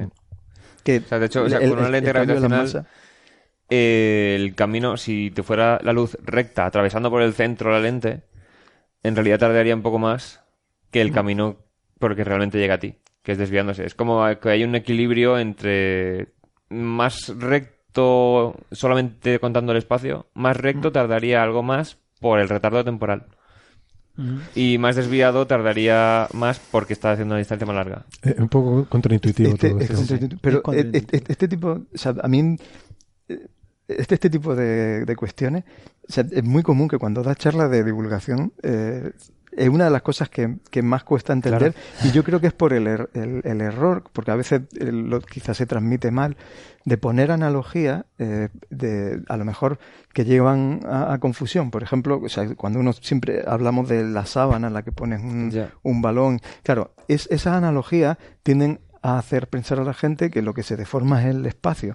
Y no, lo que El se deforma es el espacio-tiempo. espacio-tiempo. Vale. Eh, por ejemplo, la deflexión de la luz, sea, el hecho de que, que- que la luz se curva cerca de, un- de una masa, eh, uno, o sea, con esa analogía errónea de la sábana, si uno dice, vale, pues si estoy en una teoría clásica de Newton, no debería tener deflexión de la luz si el, que- si el espacio no está curvado. Pues falso. Claro. Tiene deflexión de la luz en la teoría clásica. Pero por si no por la parte temporal. Porque la- las masas afectan el- el- el camino, el camino más corto. O sea, en si tú haces relatividad especial, espacio, espacio, no, no espacio-tiempo, espacio completamente plano, el, el- puedes, hay una deflexión de la luz. Sí. Que de hecho fue la que Que- predijo Einstein antes de desarrollar. que fue la que, la que se, sí, An- Antes de hacer la relatividad general, ya se predijo una desviación de la luz. Y menos mal que ese eclipse no se pudo ver porque hubiera mostrado que Einstein no tenía razón. o sea, hizo la corrección en 1911, ¿no? Algo Sí. así. Esto fue la, la famosa expedición de Eddington para medir la, en la que sí se midió, ¿no? Claro. Entonces, lo que Eddington iba a medir no es eh, si había o no había deflexión. Lo que iba a medir es si la deflexión era la que decía la relatividad general o la que decía la teoría de Newton, que es la mitad de la de la relatividad general. Exactamente sea, la mitad. además. tenía que haber deflexión en todo caso. Vale, vale. Y Interesante. bueno, lo que quería yo decir es, o sea, en el libro este de la ciencia interestelar, Kip Thorne se niega a hablar del radio del horizonte de sucesos. Habla de la circunferencia. Porque tú no puedes medir el radio, o sea, tienes una singularidad espaciotemporal en el medio y en realidad si pillas el radio sería una distancia que es infinita. Entonces dices, pilla la circunferencia, la curvatura del espacio-tiempo es la misma en todos los puntos y así que puedes medir. Pero el radio en sí... No está la definido, distancia no es solamente el dividir con la fórmula de pi r cuadrado. Ya. Por eso, Está curioso, claro. claro. Bueno, al final no hemos comentado todavía lo que dice el paper. Bueno, yo creo que sí, ¿no? Sí, que, lo- que se, no, lo que se ocurre carga es- esas teorías. Sí, bueno, básicamente, eh, si la luz, no, si la onda gravitacional no se ve afectada por estos retardos debido a la materia oscura, que dicen no está, pues entonces llegaría primero a la onda gravitacional y la luz, que sé que viaja como que sí que hubiera un montón de masa extra, el retardo que... O sea, eh, o sea, la diferencia de tiempo entre llegarnos a la onda gravitacional y llegarnos a la luz debería ser del orden de mil días. De mil días, sí. Que son varios años después, nos llegaría... el- A los tres años nos llegaría gamma, el la luz y tal. Entonces, O sea, claro, Carlos hubiera podido comerse los pulpos tranquilamente. bueno, que tres años de pulpo. le habrían dicho, dentro de tres años tienes que estar en el telescopio. bueno, vamos a cambiar de tema. Mm. Eh, vamos a irnos a cosas más cercanas. Venga, que todo esto de la cosmología es muy difícil. Es- Esto es para... Sí, Pero, nos está mm, mirando mal. Pero curiosamente, eh, a mí de eh, vam- vamos a hablar ahora de cosas más cercanas, ¿no? Y que parecen más mundanas y que sin embargo a mí el- me ha parecido más difícil, por lo menos el paper. Y este es un paper, por cierto, le quiero dar las gracias a Francis, Francis Villatoro, que fue quien me lo envió. Ah, Y es un paper que me gusta, se titula El futuro magnético del Sol. mm. El título eh, está muy chulo. Ojalá yo tuviera esa creatividad para, para titular artículos. y eh, ense- enseguida me llamó la atención porque eh, dos de los autores son amigos míos. El, autor principal es Phil Judge y el tercer autor que es Travis Metcalf. Y los conozco porque fuimos compañeros con en mi etapa en Estados Unidos. De hecho, con Phil Judge, es un investigador ya veterano, ¿no? Em, fue cuando hice mi, mi primer viaje a Estados Unidos. De hecho, fue el primer viaje que hice fuera de España a contar las cosas que estaba haciendo en mi tesis doctoral. Em, yo era más joven que ahora. y, y claro, pues estoy con tus resultados, mm, muy inseguro, a dar una charla allí y tal. Y entonces de repente salta un señor allí, eh, muy respetable, que te empieza a decir que está todo mal, que no se cree nada. Vaya. Y lo pasas muy mal. Sí. Claro, luego viéndolo en retrospectiva, mm, alguien me tenía que haber advertido que, que este señor es así, que le gusta discutir. Luego, O sea, es como tener a Francis en el público. bueno. No, que va, yo creo que le gusta discutir más que Francis, ¿no? Pero luego Ah, fui, fui a su oficina y estuvimos toda la tarde discutiendo allí. Yo jamás en mi vida había discutido tanto. eh, bueno, sin ser nadie que no compartiera, con quien no compartiera piso o, o algo. O sea, de verdad, estuvimos todo un día discutiendo, pero además este hombre con una intensidad que parecía que, que yo pensaba, pero a ti qué más te da. O sea, claro, para mí es importante, pues son mis resultados. eh, Yo, yo no soy nadie, es mi, mi tesis que estoy haciendo aquí y tal, pero, pero este señor, ¿qué más le dará que venga una persona a contar su... que además no tenía nada que ver con su investigación ni nada. Pero, mm, pero yo qué sé, claro, bueno, luego, luego descubrí eso, que es que le encanta discutir. Y, y nada, y luego eh, Travis es un, un chico también que sacó la plaza ahí más o menos al mismo tiempo que yo y tal. Y el artículo, de hecho, me, me costó un poco seguirlo porque está muy escrito al estilo de Phil, ¿no? Que quiere decir muchas cosas. Y tú lees, por ejemplo, el abstract y a mí me parece un poco confuso, ¿no? No está claro cuáles son las conclusiones que saca y tal. Entonces, yo voy a hacer un resumen de lo que a mí me pareció más interesante mm, de lo que vi en el artículo, así en dos frases. Que es que han cogido una muestra de estrellas parecidas al Sol, que se llaman análogos solares, que es un tema muy interesante porque em, podemos estudiar, eh, bueno, lo que decimos siempre, ¿no? Las estrellas las vemos en un fotograma de su vida. Claro. Eh, pero si tú ves muchas, puedes hacerte una idea de cómo evolucionan, de cómo es su vida, y de- igual que tú no puedes ver envejecer a una persona, pero si sales a la calle y ves gente de diferentes edades, te puedes hacer una composición de cómo eh, evoluciona la gente, ¿no? Desde que son niños hasta que son eh, ancianos. Y entonces los análogos solares son estrellas mm, cercanas, idealmente, con parámetros eh, astrofísicos muy parecidos al Sol, la misma masa, la misma temperatura, la misma luminosidad, eh, mismo tipo espectral, y eso te da una muestra con la que comparar el Sol y ver si es anómalo o no, y si encima, como hacen en este artículo, coges estrellas en diferentes, de diferentes edades, te puedes hacer a lo mejor una composición de cómo va a evolucionar el Sol en el futuro. Y de ahí el título, ¿no? El futuro magnético del Sol. Y este es un tema que a mí me parece que se sabe bastante poco, eh, curiosamente, para lo interesante que es y lo... eh, no sé, me parece que debería haber más estudios en este sentido, pero no, no hay muchos. Me puse a mirar y hay, hay poquita cosa. Y es un tema interesante, ¿no? Porque claro, que lo que él plantea es, o lo que ellos plantean, es, digamos, a ver, el Sol es interesante porque tiene un campo magnético, si no, no tendría ningún interés. Entonces, Bueno, bueno, quiero decir que si no sería todo muy fácil y estaría todo resuelto hace Ya, mucho tiempo, ¿no? Eh, entonces, vamos a estudiar estas estrellas y a compararlas desde el punto de vista de su campo magnético, que no podemos observar. Mm. Entonces usamos proxies. O sea, en este caso la emisión en el ultravioleta. Sabemos que el Sol emite en el ultravioleta y emite en rayos X. Lo cual en principio es raro. O sea, según los modelos que hacemos de estructura y evolución estelar, no deberían tener estas emisiones porque no hay campo magnético en esos modelos. ah, bueno, claro. Y claro, las partículas en la atmósfera solar pues tienen en promedio energías de menos de un electronvoltio, 0, algo electronvoltios, y sin embargo los rayos ultravioleta tienen 10 electronvoltios, por ejemplo, ¿no? Entonces, ¿de dónde sale esa energía? Bueno, pues sale del, del campo magnético que produce eventos, algunos a pequeña escala, otros a gran escala, que hacen que se caliente mucho, que haya pequeñas explosiones y se emite mm, radiación ultravioleta y rayos X. Entonces, tú puedes observar otras estrellas, tienes que irte al espacio, porque desde Tierra no se puede observar el ultravioleta ni los rayos X. Entonces, Y menos son- mal, Sí, menos mal. la atmósfera nos protege de ellos. Eso hace que estemos protegidos. Y ellos cogen observaciones pues del, del Hubble y, y de un, de, creo que de, de Chandra, efectivamente, el Laboratorio Espacial Chandra, para observar estas estrellas en, ultravioleta y en rayos X. Y bueno, por no liarme más, para mí la conclusión principal del artículo, hay que indagar un poco, pero la conclusión principal para mí es que estrellas de menos de 2.000 millones de años, ves cómo tienen un flujo ultravioleta X muy alto, luego va bajando con la edad hasta más o menos 2.000 millones de años.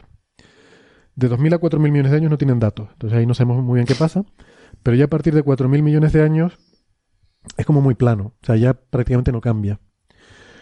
Entonces esto sugiere, eh, bueno, el Sol tiene 4.600 millones de años, está más o menos a mitad de su vida, y aquí hay estrellas desde 2.000 hasta 9.000 millones de años, o sea, el Sol estaría aquí a mitad. Hasta 9.000, no. 9, 10.000 millones de años, ¿no? No, Ah, en la gráfica. artículo Bueno, 8. Llegan a 7.000 y pico. ¿no? Sí. Siete mil y pico. 7.000 y pico, 7.000 largos, casi 8.000 millones. Y entonces pues se ve eso, que más o menos desde la edad del Sol para adelante no parece que varíe el flujo de estas estrellas, lo cual dice que están probablemente ya en una fase estable en la que satura y no, y no parece que vaya a variar mucho más. Y luego se meten a indagar en que esto les parece una cosa rara, eh, porque parece haber sorprendentemente poca variabilidad de una estrella a otra. Eh, y eso creen que es difícil de entender. Y bueno, pues le dan bastante vueltas a este tema en el artículo, pero sin llegar a una, a una explicación, yo creo, final satisfactoria, ¿no?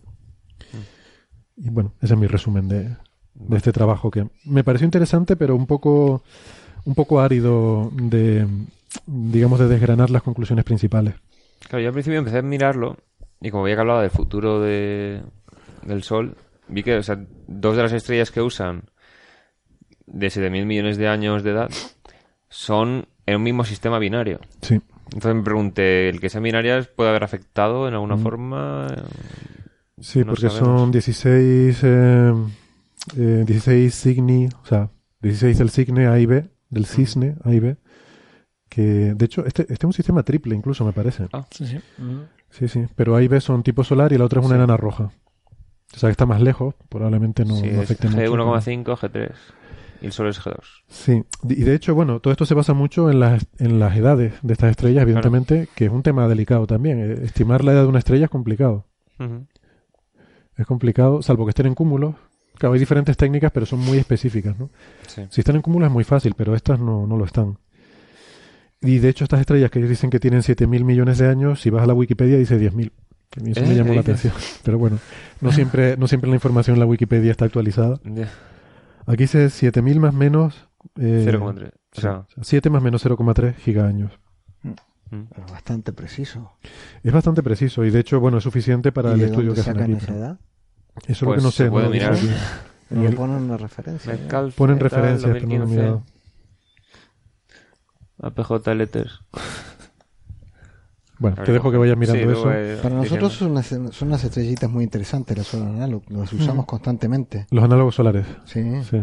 porque no- como nosotros medimos la reflectancia, eh, Ah. la- la- eh, cómo refleja la luz este, los asteroides o los cometas o lo que sea, necesitamos medir a la misma vez el espectro del Sol. Ajá. Y en Pero vez no de medir podemos el medir el sol, espectro del sol de noche, entonces una... medimos el espectro de, con la misma configuración, medimos el espectro de nuestro asteroide, el espectro de, la, de nuestra estrella eh, análoga solar. Y nada, si tú divides uno sobre el otro, ya tienes como refleja la luz. Y no te... Y eso te, Quitas es, la contribución solar, digamos. eso te es más preciso que, por ejemplo, mirar la luna.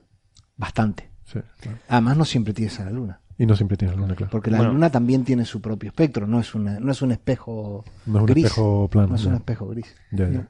La edad de las estrellas la miden con astroseismología y Ah. además está en la constelación del cisne. Tienen todos los cuatro años Tienen de Kepler. claro, claro. Vale. Entonces tienen un seguimiento muy continuo de Vale, yo toda la no- variación de brillo de las estrellas. Yo no miré. Bueno, pues esto es una advertencia para nuestros oyentes. Si van a mirar las edades de 16 Cygni A y B en la Wikipedia, que sepan que no son 10.000 millones de años, que son 7.000. Que está mal el dato de la En Wikipedia. realidad tendríamos que ir nosotros a Hay que tener cuidado. Entonces, Héctor, la conclusión, o sea, el futuro magnético del Sol Es como el es que presente. es como el presente. O sea, Sí. va a estar así por los la, la- la vida que le queda. eh, no va a haber Basado en esto, sí, pero claro, estos son muy del- poquitos puntos. Del magnetismo. Mm. Sin embargo, Son muy eh, en puntos. estas dos estrellas, o sea, no se ven los ciclos solares que tiene el Sol, ¿eh? Y no se ven, sí, bueno, en una sí, Bueno, ah, sí, se ve un poquito. en una sí, en la otra no. No, eso es una buena noticia. Es que miden desde 2008, desde 2008 2016 solamente. Hombre, los ciclos sabemos que son la actividad más fuerte cuando las estrellas son jóvenes. Sí. Y este trabajo también dice eso. Y Mm. que el Sol era más activo, era más débil, brillaba menos, pero era más activo de joven. Lo cual pasa como con las personas. Entonces, em, luego con el tiempo va aumentando su brillo, pero su actividad va disminuyendo. ¿no? Parece un poco contraintuitivo, pero no, no tiene nada que ver una cosa con la otra. Pueden, son compatibles las dos cosas. Y pues nada, ya con esto, si quieren, ahora que estaba Javier hablando de asteroides, eh, te voy a pedir que nos comentes una noticia que me dijiste antes, hace una hora, y que yo ni siquiera he visto papers ni nada, de un, un exoasteroide. ¿Qué, qué, qué es esto? Ah, bueno. Sí, tenemos un... Se descubrió hace, hace nada, hace unos pocos días, un objeto que primero lo catalogaron como cometa, aunque no habían visto actividad, seguramente por la órbita, Por la trayectoria, sí. este, que tiene una excentricidad de 1.19.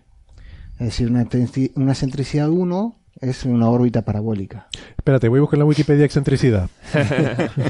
Básicamente la excentricidad Ah, mide claro, qué tan, porque qué lo- tan los palabras- alargada es. Si, si la órbita fuera un círculo, ¿eh? la excentricidad es cero. Si la órbita es una parábola, la excentricidad es 1. Y tu- algo y entre por 0 encima- y 1 es una elipse. Cuanto más cerca de 1, más alargada es la elipse. Y yo estoy haciendo señas como estuviera. Estás moviendo las manos. Sí, sí, sí. Es que no, uno, Sí, uno tiene bastante de italiano, entonces los italianos hablan mucho con las manos. Sí, ustedes los argentinos tienen mucho. Este, ah, por cierto, saludos a, a la emisora argentina que nos transmite, Sí. eh, de un, de un colega este, del Cono Sur.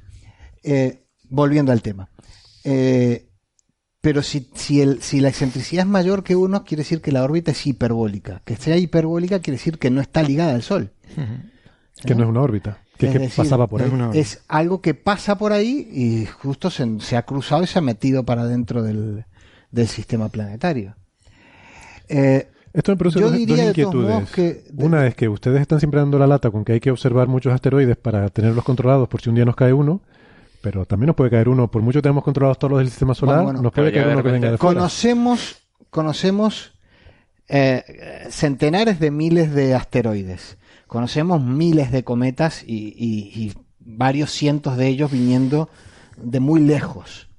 ¿sí? Esta es la primera vez que vemos uno que tenga una, el- eh, una excentricidad Es la primera muy vez. sospechosamente mayor que, que uno. Vale. No es el primero con excentricidad mayor que uno, pero hay algunos que tienen excentricidad 1.00 algo, Sí. que eso está dentro de las Hubo alguno incertidumbres que parece medidas. que- Tenéis la, la- la excentricidad porque habéis medido entonces la, la órbita. Sí, sí, la, medida de la órbita ha dado una excentricidad mucho más grande Y que como, la... como la órbita es, interior, o sea, por donde pasa el... Está pasando bastante cerca, en realidad. Este... Curiosidad. Sí, ¿no? pero No, no me tranquiliza, Javier. No, no te- no lo tengo en la memoria, lo podríamos Conocemos 100.000 asteroides, pero este que pasa cerca viene de No, fuera. pero para él cerca ha dicho unidades astronómicas. Ah, o sea, unidades Eh, astronómicas. unidades- no, no, no, no, no, no va a chocar ni, no, no, no es No, un no, no, objeto no. peligroso ni nada. Lo curioso es, el- que es el primero claramente en una órbita al menos dentro del- de, lo, a, a saber cómo- qué pasa si se- cuando sigamos midiendo la, la posición, si efectivamente la órbita es. Pero esto es súper interesante. sí. O sea, este puede ser el primer objeto de fuera del sistema solar que vemos. Sí. Yo quiero decir unas cuantas Este es cosas. Rama. ¿Eh? Rama. Rama. No, esto es el de Yo pensé en. Rama también cuando lo leí, pero ya se está yendo. Ya se está yendo. O sea, se ha calculado que o sea, O sea, se ya mide la ya no se estudió y ya se va. Si una vez detectado, es, se ha visto que ya pasó por el perihelio hace un tiempo. Se está yendo. Sí, bueno, aquí le enseño. Este enlace lo pondremos. Estoy enseñando a él la trayectoria. Del, ha pasado por el sistema solar y ya se está yendo. Sin embargo, en Twitter ya estaba comentando gente. ¿Viene por la eclíptica o fuera? No, no, está fuera de la crítica. Está bastante fuera. Lo cual eh, acucia la sospecha de que sea extra. Sí, pero los de la nube de Oort también vienen. Eh, la Bueno, nube- la- En direcciones justamente la nube de Oort se, se- Oort en el año 50 se propone. eh, eh, eh, propone la existencia de la nube de Oort ex- estudiando las excentricidades de los, de los cometas estos que ve, de, de largo periodo Mm, que se concentran cerca de un valor 1. claro. Lo cual dice, entonces es que tiene, como son 0,99 o 1,0, tiene que haber algo muy, muy lejos que nos está mandando cometas en Sí, órbitas casi parabólicas.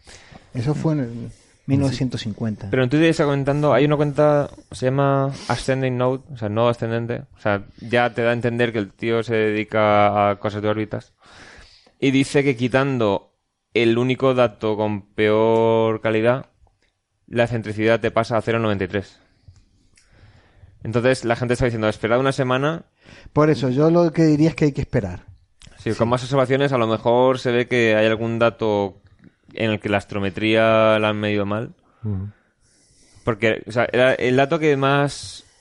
eh, los residuales era una vez quitas el ajuste, y restas el ajuste que has hecho a los datos y este le salía una cantidad mayor que el resto de medidas.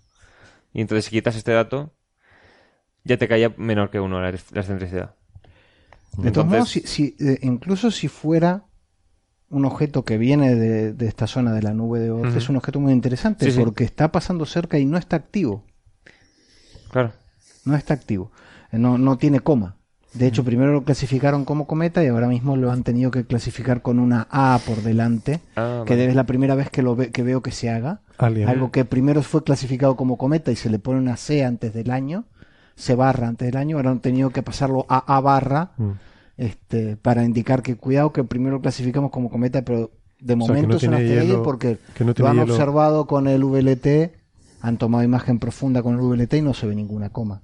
O sea, que no tiene hielo. pasó a 38 millones, millones de kilómetros del Sol, que eso es cerca ya. Muy cerca, Sí, sí. O sea, debería haber... O sea, que no tiene hielo superficial, es una roca. Claro. O una nave. Sí. Pasó, Una a, nave, a- claro, pasó es- a punto dos unidades astronómicas de la Tierra. O sea, que- Habría que mirar si es un cilindro. de- bueno, si vemos un espectro metálico, Sí, empezamos a sospechar. Porque quién sabe con qué metales este, Claro. desconocidos para la humanidad hacen las naves. Los. Pero se está yendo. El 14 de octubre pasó por la Tierra 24 millones de kilómetros y ya se está alejando. ¿Qué pasó el 14 de octubre? Vamos a mirar la prensa de ese día. 14 de octubre yo estaba de puente. Bueno. O sea, Mm, eh, nada. Ese- Lo seguiremos a ver si a la- a la paradoja Puede de ser el primer ¿Eh? Solución a la paradoja de Fermi. Solución a la paradoja de Fermi. Ahí lo tiene. podría ser el primer exoasteroide que Sí. La Bueno, primera vamos a- exocosa, diría yo. Vamos a decir que el nombre que, bueno, que tenía era C 2017-U1. Sí. Por si hay astrónomos aficionados que quieran. Sí, ahora lo van a encontrar como A 2017-U1. guion eh, barra este. Sí. A barra, lo que sea, porque es la A primera. barra ¿no? de dividir 2017 Ah, Alien, la, U1. la A es de Alien. De algo. Es, O de algo, ¿no? Algo. Algo. Hay algo ahí. Bueno, y mm, eh, Eh, nos Por cierto, hay observaciones hechas con el Herschel. Con el Herschel. Sí. colegas. Alan De este. Ah, pero Con el Alan Herschel, ¿no? Sí, sí, Está pensando en el Herschel ya no. Y estoy pensando en el. En el William el Sí.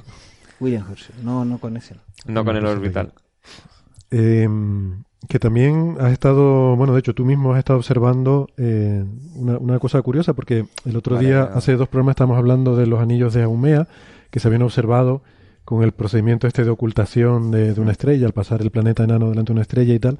Y bueno, hablando de todas estas cosas, tú has estado también hace un par de semanas observando ocultaciones, en este caso con, con Tritón, la luna de, de Neptuno, ¿no? Sí, Tritón, que es un, eh, la luna mayor de Neptuno, mm, probablemente un, un objeto capturado, este, que tiene, que además tiene una pequeña atmósfera, este, pasó por delante de una estrella y fue observado casi que te podría decir casi con todos los telescopios que están en el, en el roque de los muchachos, porque ya me enteró que también utilizaron el Liverpool. Ah, ¿En cuál estabas el grupo tú? De, de- de José Luis Ortiz de Andalucía utilizó el Liverpool. Eh, yo estaba en el JKT, que fue una experiencia in- un tanto insólita porque eh, tuvimos que hacer de mecánicos y de este, técnicos cambiando una cámara, quitando la cámara que tenía el telescopio, poniendo otra que- de estas para medir variaciones muy rápidas de brillo. Y es muy interesante porque cuando un objeto pasa por delante de una estrella, un asteroide pasa por delante de una estrella, si no tiene atmósfera, una de las cosas que se pueden medir es eh, el tiempo que, en que baja la luz del... eh, tú- tú- llega un momento en que la imagen se fusiona, ¿no? La imagen del, del, del objeto con, el de la- con la de la estrella, tú en el telescopio ves una sola. Pero en el momento en que, en que comienza la ocultación, si no tienes atmósfera, la luz cae de golpe. ¿Sí? Hay una caída muy, de, de golpe de la luz y eh, durante un tiempo no ves nada o ves el objeto, la estrella muy ves la luz del, del Sí. asteroide en realidad. Este, y, y en cuanto la, la estrella sale de, detrás del asteroide o de la sombra del, que proyecta el asteroide sobre la Tierra, vuelve al brillo anterior.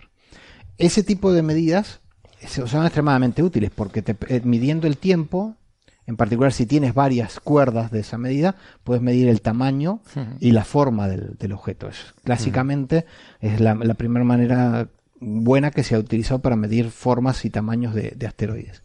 Pero si tú tienes una atmósfera, esa caída no es brusca. A medida de que, de que la atmósfera va- empieza a tapar a la, a la estrella antes que llegue el, el cuerpo del, del objeto, hay una caída de- del brillo. Y cómo, y el cómo cae ese brillo te permite trazar perfiles de densidad y de presión atmosférica. Mm. ¿eh? La, la gente que hace- podrían hacer hasta espectros de transmisión, ¿no? Como lo que queremos hacer con los exoplanetas, lo, que, pero... lo que pasa es que estamos midiendo, por ejemplo, eh, estamos midiendo una, con una frecuencia algo así como de 20 hercios. Ya. Sí, 20 imágenes por segundo. Claro. Que necesitas una cámara especial para hacer eso. Eh, y, eh, ah, si, tú, si tú disminuyes la frecuencia, Pero cuánto- la- cuánto- la- la- lo que vas a medir en, en- en- en puntos en la atmósfera va a ser mucho menor. ¿eh? Y, y te permite resolver menos capas atmosféricas que el... Pero que ¿El, si tránsito cuánto, cuánto duraba? el- eso duró dos- unos dos minutos y algo. Dos minutos. Eh, y la caída, tanto la caída como la subida fue del orden de 10 segundos cada uno. Es impresionante porque eh, la predicción fue casi que clavada. Y no es, no es sencillo predecir estas cosas. Ciertamente con Tritón la trayectoria está bastante bien conocida y las, las medidas de último, de posición de último momento, este, ajustaron la trayectoria. Básicamente eh, son, son capaces de, de predecir por dónde va a pasar la sombra del, del, del objeto en la Tierra. ¿sí? Y el momento. Y vamos, eh, la predicción fue, mm, empezó ca- unos 10 segundos antes de, lo de, de la, de la predicción original, pero esos 10 segundos se correspondían con las mejoras de la predicción de último momento. Nos acercamos un poquito más al centro, la trayectoria de la que, de lo que se pensaba, entonces duró unos segundos más, comenzó un poquito antes, terminó un poquito después pero no pasábamos por el centro y los que los que sí tuvieron vieron la ocultación exactamente por el centro fueron capaces de ver una de las una de las cosas que prueban la existencia de una atmósfera en un, en un objeto de estos. Cuando tú pasas por el centro, exactamente, la, la atmósfera, eh, de- el, el- el satélite está tapando la estrella, pero la luz de la estrella atraviesa la atmósfera y la, la atmósfera hace como un efecto de lente que hace que salga luz en, exactamente si tú estás en el medio de la trayectoria, en esa dirección tienes un, un- un aumento de luz por luz refractada en la atmósfera del, del bicho. Y eso fue perfectamente observado en Sí, el caso de eso. L- Yo me acuerdo que di retweet a la gráfica que, que se veía perfectamente. Primero bajaba el brillo y en el centro de, en el centro del tránsito mm, se veía como flash. aumentado ligeramente. Y yo había visto. O sea, al principio no sabía muy bien qué era, pero vi a alguien que lo explicó. Entonces, claro, me preguntó a gente Y así, es que tiene todo su sentido. O sea, Claro. justo cuando está alineado, la luz refractada por la atmósfera nos llega. Que es como en el eclipse lunar, que se ve la luna roja, ¿por qué? Si está en la sombra de la Tierra. Porque la luz roja está el atardecer, que se desvía por la atmósfera ligeramente y llega a la luna. Así que Está hay, una cantidad Se enorme de medidas. más la luz roja todo esto, le llega claro. más. todo esto además estaba marcado en, en un, en un eh, programa de observación que incluía observaciones con el avión este el Sofía Sofía, Sofía. Sofía que se, se puso en la trayectoria de la, de, la, claro. de la ocultación. Este, entonces tienen observaciones en, en Sofía en, en- en visible infrarrojo, hay observaciones en la costa este de Estados Unidos, observaciones en Canarias, observaciones en la península. Se observó en un montón de lados. Fascinante esto. O sea, Es como cuando los seguimientos que se hacen de, lo- de los eclipses, eh, es- per- pero bueno, para... Es un eclipse, para- realmente. Es un eclipse, Es un pero, eclipse. Para, pero para cualquier Pero- objeto. Es un exoeclipse. Eh, pre- eh, con una predicción, pero objetos que mucho más, que- cuya trayectoria la conoces mucho peor que la, de- que la de es- la Luna. se hizo ¿Cuánto también para medir... Perdona, ¿cuánto duró la ocultación? Esta ocultación duró más de dos minutos. Dos Más de minutos. dos minutos, vale. Es un objeto grande, estamos hablando de 2.200 Vale, es que el vídeo- kilómetros de diámetro. Entonces el vídeo Por es eso se pudo ver desde tantos sitios. Es el vídeo que... Al vídeo que hay es un timelapse, sí, sí, Vale, es, eso es rapidísimo. se ve unos segundos, nada más. Vale, vale, vale. Si, si miras el Twitter es de S Solar IAC, Ah, verás una, grabación hecha con alta tecnología, mi móvil, de la pantalla del, del- de la cámara de, de Poets, la cámara que, que utilizamos en el JKT, Vale, vale. y ahí tienes una idea más grande del tiempo y de cómo, mira, mira, ahí empezó a, empezó a caer, me parece que empezó, sí, sí, sí, sí, sí, sí, sí. Ah, Es muy emocionante. eh, me quedaba un poquito enganchado al, al tema, ¿no? Este, yo cuando era aficionado allá, cuando cuando todavía usaban los fotómetros fotoeléctricos, intenté alguna vez hacer alguna ocultación por asteroides visualmente incluso y no, no lo había logrado. Y ahora ya a mis años finalmente lo conseguí. Cumpliste tu sueño. Es que en la nota de prensa del IAC hay un vídeo de 10 segundos. Pero eso está eh, Que claro, Pero se eso llama es, timelapse. es un timelapse. Cada fotograma es el promedio, no me Ah. acuerdo si de mil fotogramas. o Vale, vale. Para que se vea mejor. Entonces, cada uno de ellos son varios segundos. Vale, vale. Sí, sí, estaría bien que lo hubieran puesto de que cuánto, cuán acelerado estaba. Sí, porque no pone tiempos. Simplemente pone la fecha, equipo Fastcam, el logo del IAC y el vídeo. Además ahí cae ping. Sí, sí, sí. Y en realidad eso son- esa caída son Ah, mira, durante sí, sí, estaba en la noticia, perdón. 145 segundos pone. Mm. Vale. Muy bien. Bueno, A ver, cuando salgan los resultados del análisis, que ya les contaré que, que aprendimos de la, de la atmósfera de Tritón. nos lo cuentas en exclusiva aquí. Que por cierto, o sea, me he puesto a mirar los datos del Minor Planet Center, que es el que se encarga de seguimiento de tal. Y había, está la nota inicial que decía, podría ser interestelar. Luego está la nota de, le hemos cambiado la C a, por Ah. A. Y luego está una nota con más datos, ¿no? Y ahí es cuando pasa la excentricidad a 1.19, que antes era 1.18.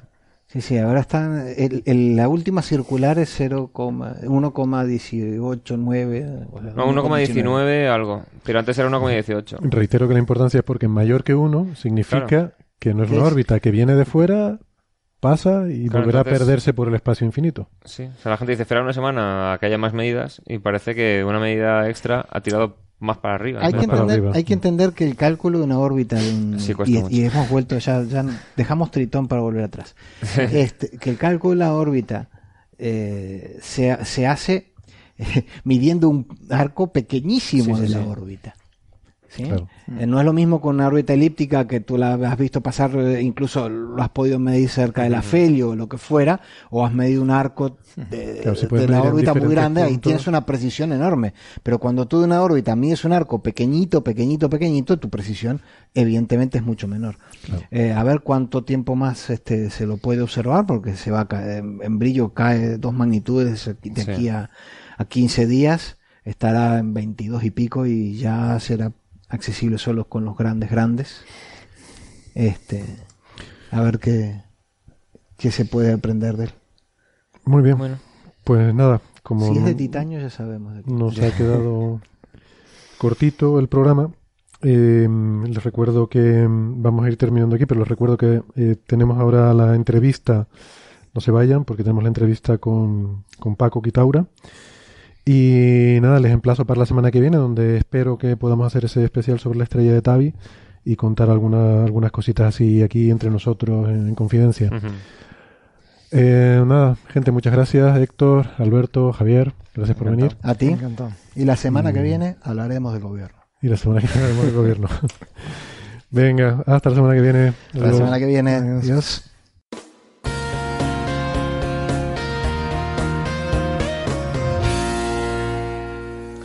Doctor Francisco Shu Kitaura, eh, Paco, aquí para los amigos. ¿Qué tal? Bienvenido a Coffee Break. Pues muchas gracias. Eh, encantado de estar aquí con vosotros. Pues nada, queríamos preguntarte por, por este artículo que acaba de salir publicado en eh, Nature Astronomy, creo que salió la semana pasada, si no, si no recuerdo mal. Em, el primer autor se llama Gongbo Chao, eh, que por lo que veo aquí es de, la, de, China, de la Academia de las Ciencias de China, y también tiene afiliación de la Universidad de Portsmouth. Eh, pero bueno, tú eres parte también de, esta colaboración, ¿no? Este trabajo. Veo también que es un trabajo muy internacional eh, como suele ser habitual en estos estudios cosmológicos, ¿no? Y bueno, me gustaría que nos contaras un poco en qué consiste el trabajo. Por lo que yo he entendido, mm, bueno, existen unas tensiones entre las diferentes medidas de parámetros de la cosmología. Y ahora no- nos contarás un poco cuáles son eh, estas medidas en las que hay ciertas tensiones.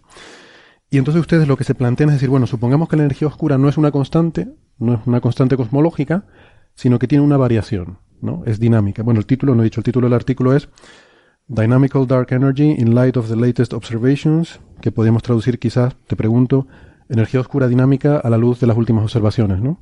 Correcto. sí. Vale. Pues, pues eh, bueno, eh, me gustaría explicar un poco el trasfondo, ¿no? En cosmología tenemos eh, distintas pruebas cosmológicas a distintos tiempos cósmicos. Por un lado tenemos a día de hoy el tiempo cósmico más temprano eh, que, que vemos en el fondo de la radiación cósmica en el microondas y que es, por así decirlo, el eco del plasma primordial donde la materia y la luz estaban acopladas y eso fue se desacopló más o menos eh, unos 380.000 años después del Big Bang. Estamos hablando de que el universo tiene pues casi 14.000 millones de años de antigüedad, es decir, que eso es un, un tiempo muy temprano, aunque, aunque no suene a tan temprano. Y, y de momento no tenemos eh, pruebas anteriores a esas, aunque, aunque existen esfuerzos por, por obtenerlas como a través de la polarización de ese fondo de radiación cósmica, yéndonos a, a fracciones de segundo después del Big Bang, o incluso en las distorsiones espectrales de, del fondo de radiación cósmica, yéndonos a distintos tiempos cósmicos anteriores a ese tiempo en el que se desacopla la luz de la materia. Y ese momento eh, nos da una imagen de las fluctuaciones primordiales del universo que creemos que se originaron por fluctuaciones cuánticas, es decir, por el vacío, eh, por las, eh, fluctuaciones del vacío, que, que siempre hay algo, ¿no? Por el principio de incertidumbre de Heisenberg y, eh, y que dieron origen a las estructuras que vemos hoy en la distribución, por ejemplo, de las galaxias eh, a través de la, de la gravitación. Y tanto el fondo de radiación cósmica como distintas pruebas que hay intermedias, eh, la distribución de galaxias y también importante mencionar eh, los bosques de Lyman alfa, que básicamente se, se observan columnas de hidrógeno ionizadas por, por fuentes de ultravioleta intensas, que en este caso son cuásares, son eh, lo que se creía que podían ser estrellas, pero que se llaman quasi-stellar objects, pero que, que finalmente se, se entendió que son galaxias con núcleos eh, muy activos y básicamente agujeros negros que están eh, absorbiendo materia a su alrededor y producen emisión muy fuerte en el ultravioleta que ioniza el, el gas eh, de hidrógeno neutro que, que columnas que se encuentran entre esa fuente y nosotros y producen líneas de absorción eh, hablamos del Gunn-Peterson Effect y, básicamente eh, eso también nos da una, edad, una idea de, qué contenido de materia hay entre esas fuentes y nosotros. Esta técnica nos permite trazar la estructura a gran escala a, tiempos cósmicos eh, intermedios entre el fondo de radiación cósmica y la distribución de galaxias. Hmm. Yo voy a aclarar que sigues hablando del bosque de Lyman alfa, que es esa ese bosque, ese enjambre de líneas de hidrógeno que observamos cuando llega la luz de algo muy distante como un cuásar que has explicado, atraviesa por el camino diferentes nubes de gas, cada una con una velocidad propia, entonces la línea de hidrógeno que absorbe estará desplazada y cuando eso nos llega lo que vemos es un montón de líneas superpuestas, ¿no? Con diferentes desplazamientos y eso es lo que llamamos el bosque este, ¿verdad? Sí. Entonces es una prueba de lo que hay entre el, entre el cuásar distante y nosotros. Sí. Es una medida de lo que hay en medio. Sí, debido a, que eh, esto se está haciendo en observaciones desde, la, desde telescopios en la Tierra, pues no conseguimos llegar em, más que a unas frecuencias determinadas que nos permiten, eh, cuando hablamos en términos de corrimiento hacia el rojo, pues eh, no nos permiten trazar las estructuras por debajo de corrimientos hacia el rojo de alrededor de 2, pero en teoría se podría llegar hasta hasta hasta ahora vamos más lejos sí. Más bueno más, cerca, de nosotros más, cerca, de nosotros, más lejos en el recorrido de esta luz que, que, atraviesa. Sí porque hay que decir que esta línea Lyman alfa en principio está en el ultravioleta pero por la expansión cósmica el, eh, las líneas espectrales que se forman están corridas al rojo porque el universo está expandiendo entonces esas líneas que están en el ultravioleta las podemos ver en el visible. Y por eso desde tierra las podemos observar y quizás desde el espacio como tú dices se podrían observar en el ultravioleta más cerca de nosotros, ¿no? Sí. Entonces, eh, lo que es importante clarificar aquí es que tenemos distintas pruebas cosmológicas. Tenemos el fondo de radiación cósmica, 380.000 años después eh, del Big Bang. Hablamos de corrimientos hacia el rojo, que en este caso serían más o menos 1000, 1100, eh, que implica un universo, eh, si lo medimos con el factor de escala que nos dice cuánto se ha expandido el universo, pues estamos hablando de más o menos mil más uno o mil cien más uno eh, veces más pequeño el universo de lo que es a día de hoy. En el universo observable se entiende. Y, y en el en el caso de los bosques de la Eman alfa pues estaríamos hablando de entre tres y cuatro veces más pequeño de lo que es a día de hoy. Y luego con las pruebas de la distribución de galaxias, pues estamos usando datos que se basan en, en el eh, Sloan Digital Sky Survey, en, el, en los últimos datos del Baryon Oscillation Spectroscopic Survey, que es un, un proyecto internacional concreto que finalizó hace muy poco y donde básicamente esto es uno de los resultados de ese, de ese proyecto y en el que hemos estado involucrados aquí desde el, desde el IAC y eh, estamos hablando de más o menos eh, bueno bastante más cercano eh, un universo que era apenas uno uno con cinco veces más más pequeño de lo que es ahora en factor de escala. Y con, hay una señal muy importante del plasma primogenio que, que se observa, hablaba del eco este, eh, que se observa en el fondo de radiación cósmica, eh, y es la señal de las oscilaciones bariónicas. al estar acoplada la luz a, la materia y la materia estar dominada por materia oscura, eh, básicamente se creaban eh, ondas acústicas, eh, procesos de, de, compresión y rarificación en, en las que em, estas ondas acústicas se expandían como esferas en el espacio y cuando el plasma se desacopló, pues poco después se, se quedó un, una escala de esa esfera bastante próxima al, a la dimensión del universo observable en ese momento, eh, que nos da que se puede medir muy precisamente en, en, el, en el, espectro eh, de potencias del fondo de radiación cósmica, que es básicamente la estadística, eh, hablamos de la estadística de dos puntos, de, estadísticamente hablando, es como si cuando coges la música y la decompones en sus frecuencias, pues lo mismo puedes hacer con el espacio. Eh, puedes descomponer el espacio en lo que llamamos el, em, en, en, su espectro de potencias. En su espectro de... potencias. Y, y, ahí se ven unas oscilaciones que tienen que ver con, con estas eh, ondas acústicas y que definen un, esferas eh, donde eh, hay una, un exceso de probabilidad en esas esferas de que existan más galaxias o las perturbaciones de densidad sean más altas.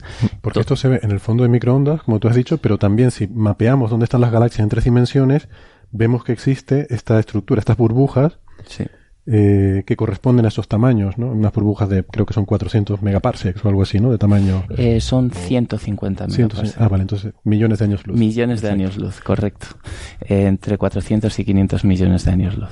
Pues a día de hoy. Y digamos que em, esto nos da un, una regla estándar.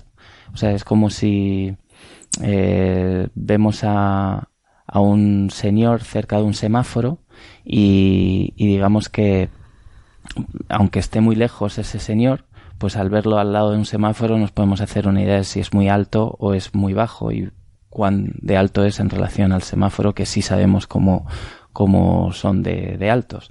Entonces, de, la misma manera podemos usar esta regla estándar que medimos muy bien en el fondo de radiación cósmica y que luego, sin embargo, es más difícil de medir porque la gravedad ha distorsionado estas esferas y es un trabajo bastante divertido eh, hacer reversible la gravedad para eh, volver a recuperar estas esferas y medir con una precisión más alta eh, la escala del, del, universo, esta escala específica del universo. ¿Esto se hace con simulaciones numéricas? ¿Se coge este mapeado y se le da para atrás a la gravedad o simplemente intentando observar más lejos? Eh, bueno, mm, efectivamente si observas más lejos estás observando a tiempos cósmicos anteriores. En el caso de los bosques de Lyman Alpha no se está aplicando eh, ningún tipo de reconstrucción, ya los datos están eh, bueno, relativamente próximos eh, al, a los tiempos cósmicos tempranos en términos de, de, la acción de la gravedad.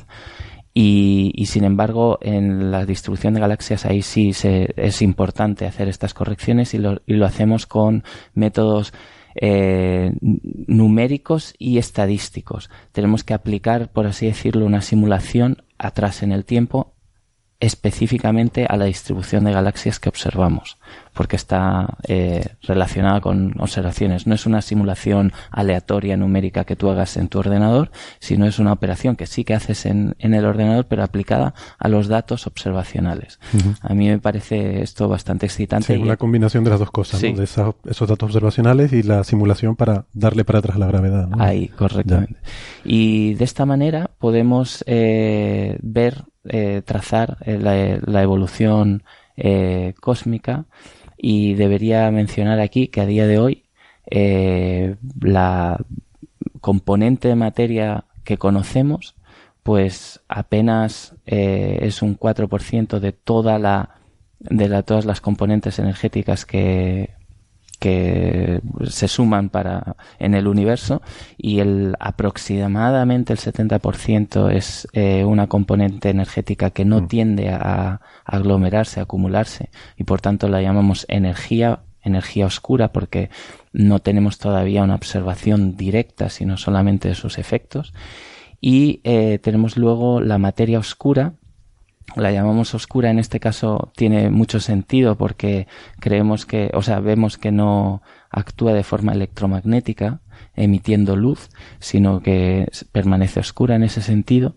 Eh, las interacciones electromagnéticas eh, tienen eh, asociada como, como partícula de, de, interacción la luz, los fotones, y en este caso parece ser totalmente despreciable esta interacción. Sin embargo, eh, interactúan de forma gravitatoria y sus efectos se han visto en, a escalas pequeñas de, una galaxia y a escalas muy grandes. Y, y, por eso la llamamos materia oscura y es más o menos el 20, bueno, algo así como el 25% de la componente energética. Y esta sí que tiende a acumularse y por tanto sí la llamamos materia, aunque todo eh, lo podemos llamar como eh, componentes energéticas. al final E igual a mc cuadrado, así que todo es equivalente, ¿no? Correcto. Yo tengo una pequeña manía con eso, ¿no? Yo, a mí no me gusta lo de llamar oscura la materia, pues yo pienso que es más bien transparente, ¿no? Algo oscuro es opaco, ¿no? Eh, tú una nube oscura pasando delante de una estrella te la taparía, ¿no? Mientras que la materia oscura no. Entonces, es cierto que no emite, pero tampoco absorbe, ¿no? Entonces, algo que no emite ni absorbe, yo diría que es transparente. Pero bueno, también hay orígenes históricos al término, porque al principio, eh, históricamente, pues se pensaba que podía ser materia normal, pero que no, que no estaba en forma de estrellas, ¿no? Eh, pero bueno, eh, en fin, esto es una manía mía que vengo discutiendo siempre sobre el término ese. Em, y entonces sobre el, resultado del paper en concreto, que es lo que me parece a mí muy, muy chulo, es que esta energía oscura, que bueno, en principio en el modelo cosmológico actual se piensa que es una constante, tal como puso Einstein en las ecuaciones del campo gravitatorio como una constante cosmológica, pues ustedes aquí lo que se plantean es decir, bueno, supongamos que no es una constante, que puede tener una variación, por ejemplo, que era diferente al principio del universo de lo que es ahora. Eh, y entonces han visto si de esta forma se puede ajustar mejor las observaciones, ¿no? Correcto. ¿Y el resultado es? Bueno, eh, enseguida llego a eso porque creo que hay que explicar una cosa. Eh, básicamente lo que podemos estudiar, y esto me parece fascinante, es eh, en la estructura a gran escala, eh, cómo, cómo es la, son las propiedades de la ecuación de estado de la energía oscura, cómo se relaciona la presión con la densidad. Y Básicamente esta energía oscura eh, es responsable de la expansión incluso acelerada del universo. Esto dio lugar a, tres premios Nobel en el año 2011 y gracias a las observaciones eh, de, en este caso se usaron eh, candelas estándar. basadas en observaciones de supernovas de tipo 1A donde se conoce bien la luminosidad y se puede usar eh, la luminosidad aparente que se mide de la explosión de una supernova con la luminosidad absoluta que se puede inferir eh, relativamente fácilmente eh, porque se parecen las, las curvas de, de, luz de estas explosiones se parecen todas muy bien y se pueden estandarizar muy bien pues se puede deducir la distancia a la que se encuentran estas estrellas y por tanto se pueden medir la la, las distancias cósmicas y por tanto la, expansión del universo de forma precisa y distinguir los distintos modelos eh, y las distintas componentes energéticas que hay. Pues ahora extendemos ese trabajo que se hizo en un universo muy local a un universo eh, abarcando distancias mucho mayores, eh, muy importante en torno a, a corrimientos hacia el rojo cerca de 1, es decir, cuando el universo era un factor dos veces más pequeño, gracias a la combinación con, con los eh, datos de los bosques de la Eman alfa. ¿Por qué a, ese, a ese corrimiento? Porque es cuando el universo empieza a ser dominado por la energía oscura. Entonces esa transición es importante verla. Y estos distintos tiempos cósmicos nos permiten medir la evolución de la ecuación de estado de la energía oscura. Y, hay una serie de tensiones entre los datos eh, más del universo más temprano que tenemos, del fondo de radiación cósmica, y los más cercanos que tenemos. Esas tensiones están en, en el contenido de materia, eh, entendiendo como materia tanto la común, que solemos llamar bariónica en astrofísica, y la materia oscura. Eh, del fondo de radiación cósmica y de los datos de, galaxias. Eh, ahí vemos unos valores eh, más pequeños que lo que nos indicaría el fondo de radiación cósmica. Y luego lo que se suele medir en términos de la expansión del universo es la constante de Hubble y la constante de Hubble que relaciona la velocidad eh, de expansión de estas em, de las galaxias con respecto a su distancia, pues eh, se miden valores más altos en base a los datos más cercanos a nuestro tiempo que en base a los datos del fondo de radiación cósmica. Entonces la pregunta es estas tensiones cómo se pueden resolver y aquí efectivamente podemos relajar la, eh, la premisa de que la energía oscura es una constante, una constante cosmológica que aparece de forma natural como una constante, como un grado de libertad en las ecuaciones de gravedad de Einstein.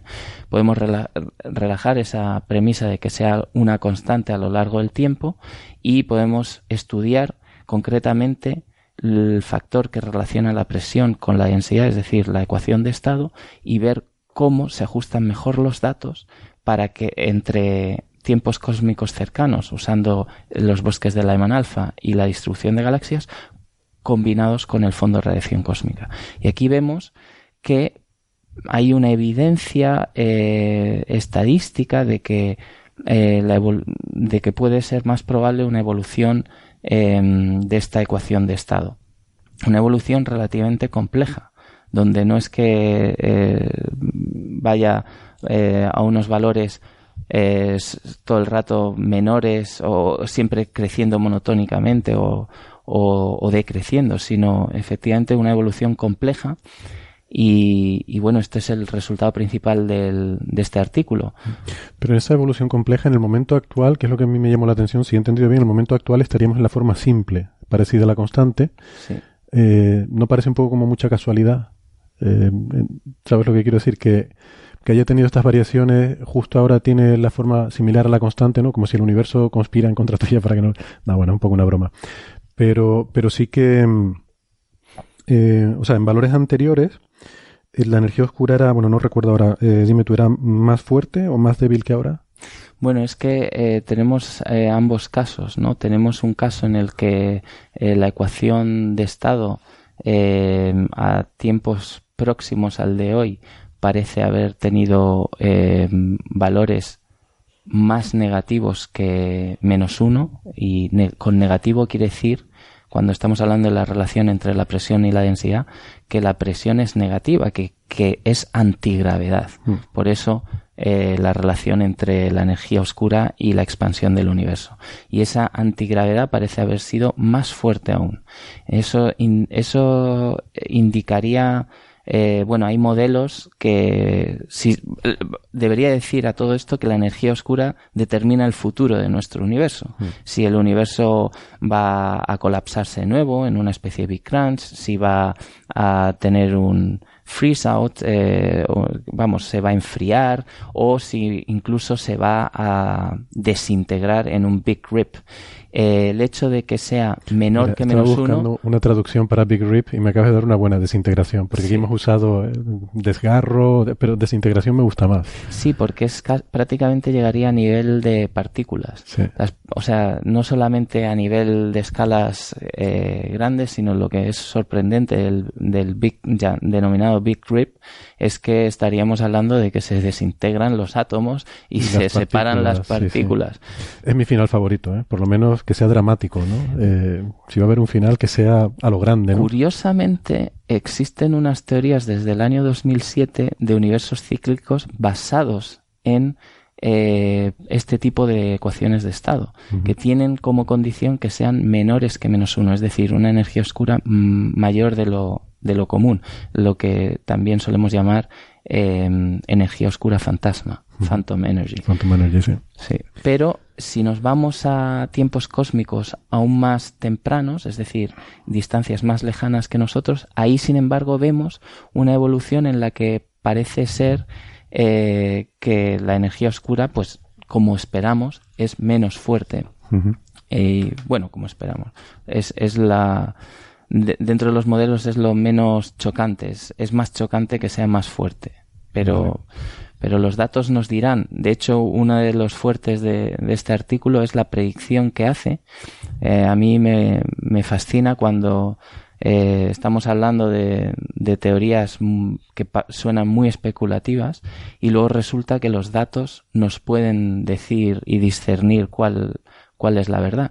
Y aquí en, estas, en este estudio eh, comprobamos que con la siguiente generación de, de proyectos internacionales y cuando hablo de la siguiente generación me refiero a los próximos años o sea no estamos hablando de, de décadas sino realmente los próximos años tanto a una colaboración americana llamada DESI y una colaboración europea llamada Euclid pues van a ser capaces de realmente comprobar si este esta indicación que, que se comprueba ahora es real o son fluctuaciones estadísticas. Muy bien. Eh, DESI es el Dark Energy Survey Instrument, que creo... Spectroscopic. Spectroscopic uh, Instrument. Y Euclid es una misión espacial, ¿verdad? Eh, Sí. DESI es basada en Tierra, Sí. con eh, una red de telescopios, bueno, es usando un telescopio de 4 metros. uno en particular. Sí. Y... eh, vale, y esto sería basado en, en KitPeak, en espectroscopía esta multiobjeto con muchas fibras ópticas, observando a la vez muchas galaxias, ¿no? Para hacer una reconstrucción de, de la... Sí, estamos eh, aquí, bueno, para los oyentes que, que no, no sepan exactamente a qué nos referimos cuando decimos espectroscópicos, eh, nosotros hacemos un cartografiado del cielo, fotografiamos el cielo y vemos eh, las galaxias en sus coordenadas. Eh, bueno, del cielo en, eh, En dos dimensiones en dos dimensiones, ascensión recta, declinación y demás. Y, y la profundidad, a qué distancia están, eh, bueno, la, la distancia real, eh, ahí es donde entran los parámetros cosmológicos, toda la cosmología, pero nosotros podemos medir eh, corrimientos hacia el rojo basados en, en la espectroscopía. Y, y si tenemos una espectroscopía precisa, pues eh, la distancia, ni- por lo menos a nivel espectroscópico, va a ser bastante precisa. Eh, para ello hay que hacer, después del fotografiado del cielo, hay que hacer también un- una espectroscopía de, esos objetos. Esto eh, es un bastante trabajo, supone bastante trabajo y, por tanto, eh, en un cielo en el que a lo mejor tienes cientos de millones de galaxias fotografiadas, pues al final, eh, en una misión de, de cinco años, en un proyecto de cinco años, pues al final acabas eh, midiendo espectroscopía para, para una fracción de unos 20-25 millones de objetos. Estamos hablando de que eh, DESI va a observar mm, algo así como el 40% del cielo. 15.000 grados cuadrados más o menos. Eh, quizás menos, 30 por, a ver, 40.000 grados cuadrados sería el 100%, pues eh, esa fracción. Y, y luego el Euclid va a observar más o menos el, el mismo, eh, vamos, el mismo, no el mismo área exactamente, pero la misma fracción del cielo aproximadamente. Sin embargo, con, con otro tipo de técnicas, llegando a, a un número superior, eh, unos 70 millones de, de objetos, pero para, con una espectroscopía ligeramente inferior. Y luego tenemos otros proyectos eh, fotométricos que ahí lo que haces es hacer fotografías, observar el, el cielo, pero en distintas bandas y usando distintas bandas se puede estimar con barras de error bastante mm, grandes, pero se puede estimar la, la- el corrimiento hacia el rojo de, de cada objeto y ahí estamos hablando ya de cientos de millones de galaxias, como con el proyecto español brasileño JPAS o con el proyecto americano LSST. Ujú. Y entonces ustedes han calculado que con los datos que van a dar estos proyectos ya se podrán dar respuestas mucho más concluyentes, ¿no? Sí. Porque un último punto, aquí quizás lo único, eh, a, a lo mejor para como, como cautela, ¿no? Que ustedes lo ponen aquí, es decir, que aunque consiguen mejores ajustes, sin embargo luego el test bayesiano no dice que sea necesariamente más favorable este modelo con constante cosmológica variable, porque también es verdad que metes más grados de libertad, ¿no? O sea, tienes el juego ese de que ajustas mejor, pero también hay más parámetros libres. Y entonces el test este bayesiano te permite decir un poco si, si vas por buen camino o si... Y, vamos, aquí se queda un poco en ambiguo, ¿no? Aquí se queda ambiguo, por tanto mm, tenemos que ser cautelosos. No podemos decir que hayamos demostrado que la ecuación de estado eh, está variando eh, realmente de la energía oscura, pero vemos indicaciones fuertes. Estamos usando una estadística que se llama Kullback-Leibler y esto ah, me parece ya en, en sí las técnicas estas me parecen fascinantes porque eh, se basan en los conceptos de información y cómo, cómo puedes analizar funciones de probabilidad eh, de forma eh, sólida y estamos basándonos en, mecánica estadística. Eh, cuando hablamos de entropía, eh, Boltzmann en el siglo XIX pues definió la entropía como el logaritmo de todos los microestados que puede ocupar un sistema. Y hubo una generalización por parte de Gibbs, otro físico estadístico, de, que, que, digamos, generalizó esta, esta descripción eh, basándose en que los microestados pueden tener probabilidades distintas. Y hay un trabajo de un ingeniero de 1948, Shannon, eh, que trabajaba para la compañía Bell. Que, el, teorema de Shannon. sí, el teorema de Shannon. Y no de Shannon. Y, que definió la, información basada, basada en, totalmente análoga, a, a, esa definición de entropía. Entonces, eh, la distancia entre dos distribuciones, eh, o vamos a decir la distancia entre, para simplificarlo para el oyente, entre entre dos imágenes, vamos a decir. Una imagen puede ser una distribución de píxeles, pues ah, tú haces una imagen, una, sacas una imagen con tu, con tu móvil y, y bueno, pues tienes una serie de píxeles. Y esa distribución de píxeles, pues si quieres ver cómo se parece yo qué sé, eh, el ladrón que ha que acaba de robar en un, en un banco eh, a una fotografía de una base de datos, pues entonces puedes eh, ver la distancia entre esas dos distribuciones, entre esas dos fotografías. Y una forma sencilla de hacerlo es la distancia denominada euclidiana, donde mides las distancias cuadráticas entre, entre dos imágenes. Pero otra forma de hacerlo es basado en, en la definición de entropía, que, que se basa en, en, bueno, en lo que acabo de decir, en la entropía de Boltzmann, Gibbs y luego la, la generalización a la información de Shannon. Y ahí eh, la distancia entre dos funciones de probabilidad pues sería eh, el cociente de sus funciones de probabilidad y sacando el logaritmo, que es análogo a, a la entropía, como diferencias entrópicas entre dos imágenes. Y es este tipo de, de definición la que estamos usando para ver, eh, cuantificar la significancia estadística de la variación de la energía, de la ecuación de estado de la energía oscura. Muy bien, pues vamos a irlo dejando aquí. Te pido disculpas por abusar de tu tiempo porque habíamos dicho unos 10 minutos y se nos ha, se nos ha ido el tiempo. Pero muchas gracias Paco eh, por contarnos en, detalle el, trabajo que, han hecho en este artículo que, que, como digo me parece muy interesante y enhorabuena y a seguir así. Muchas gracias. Hi,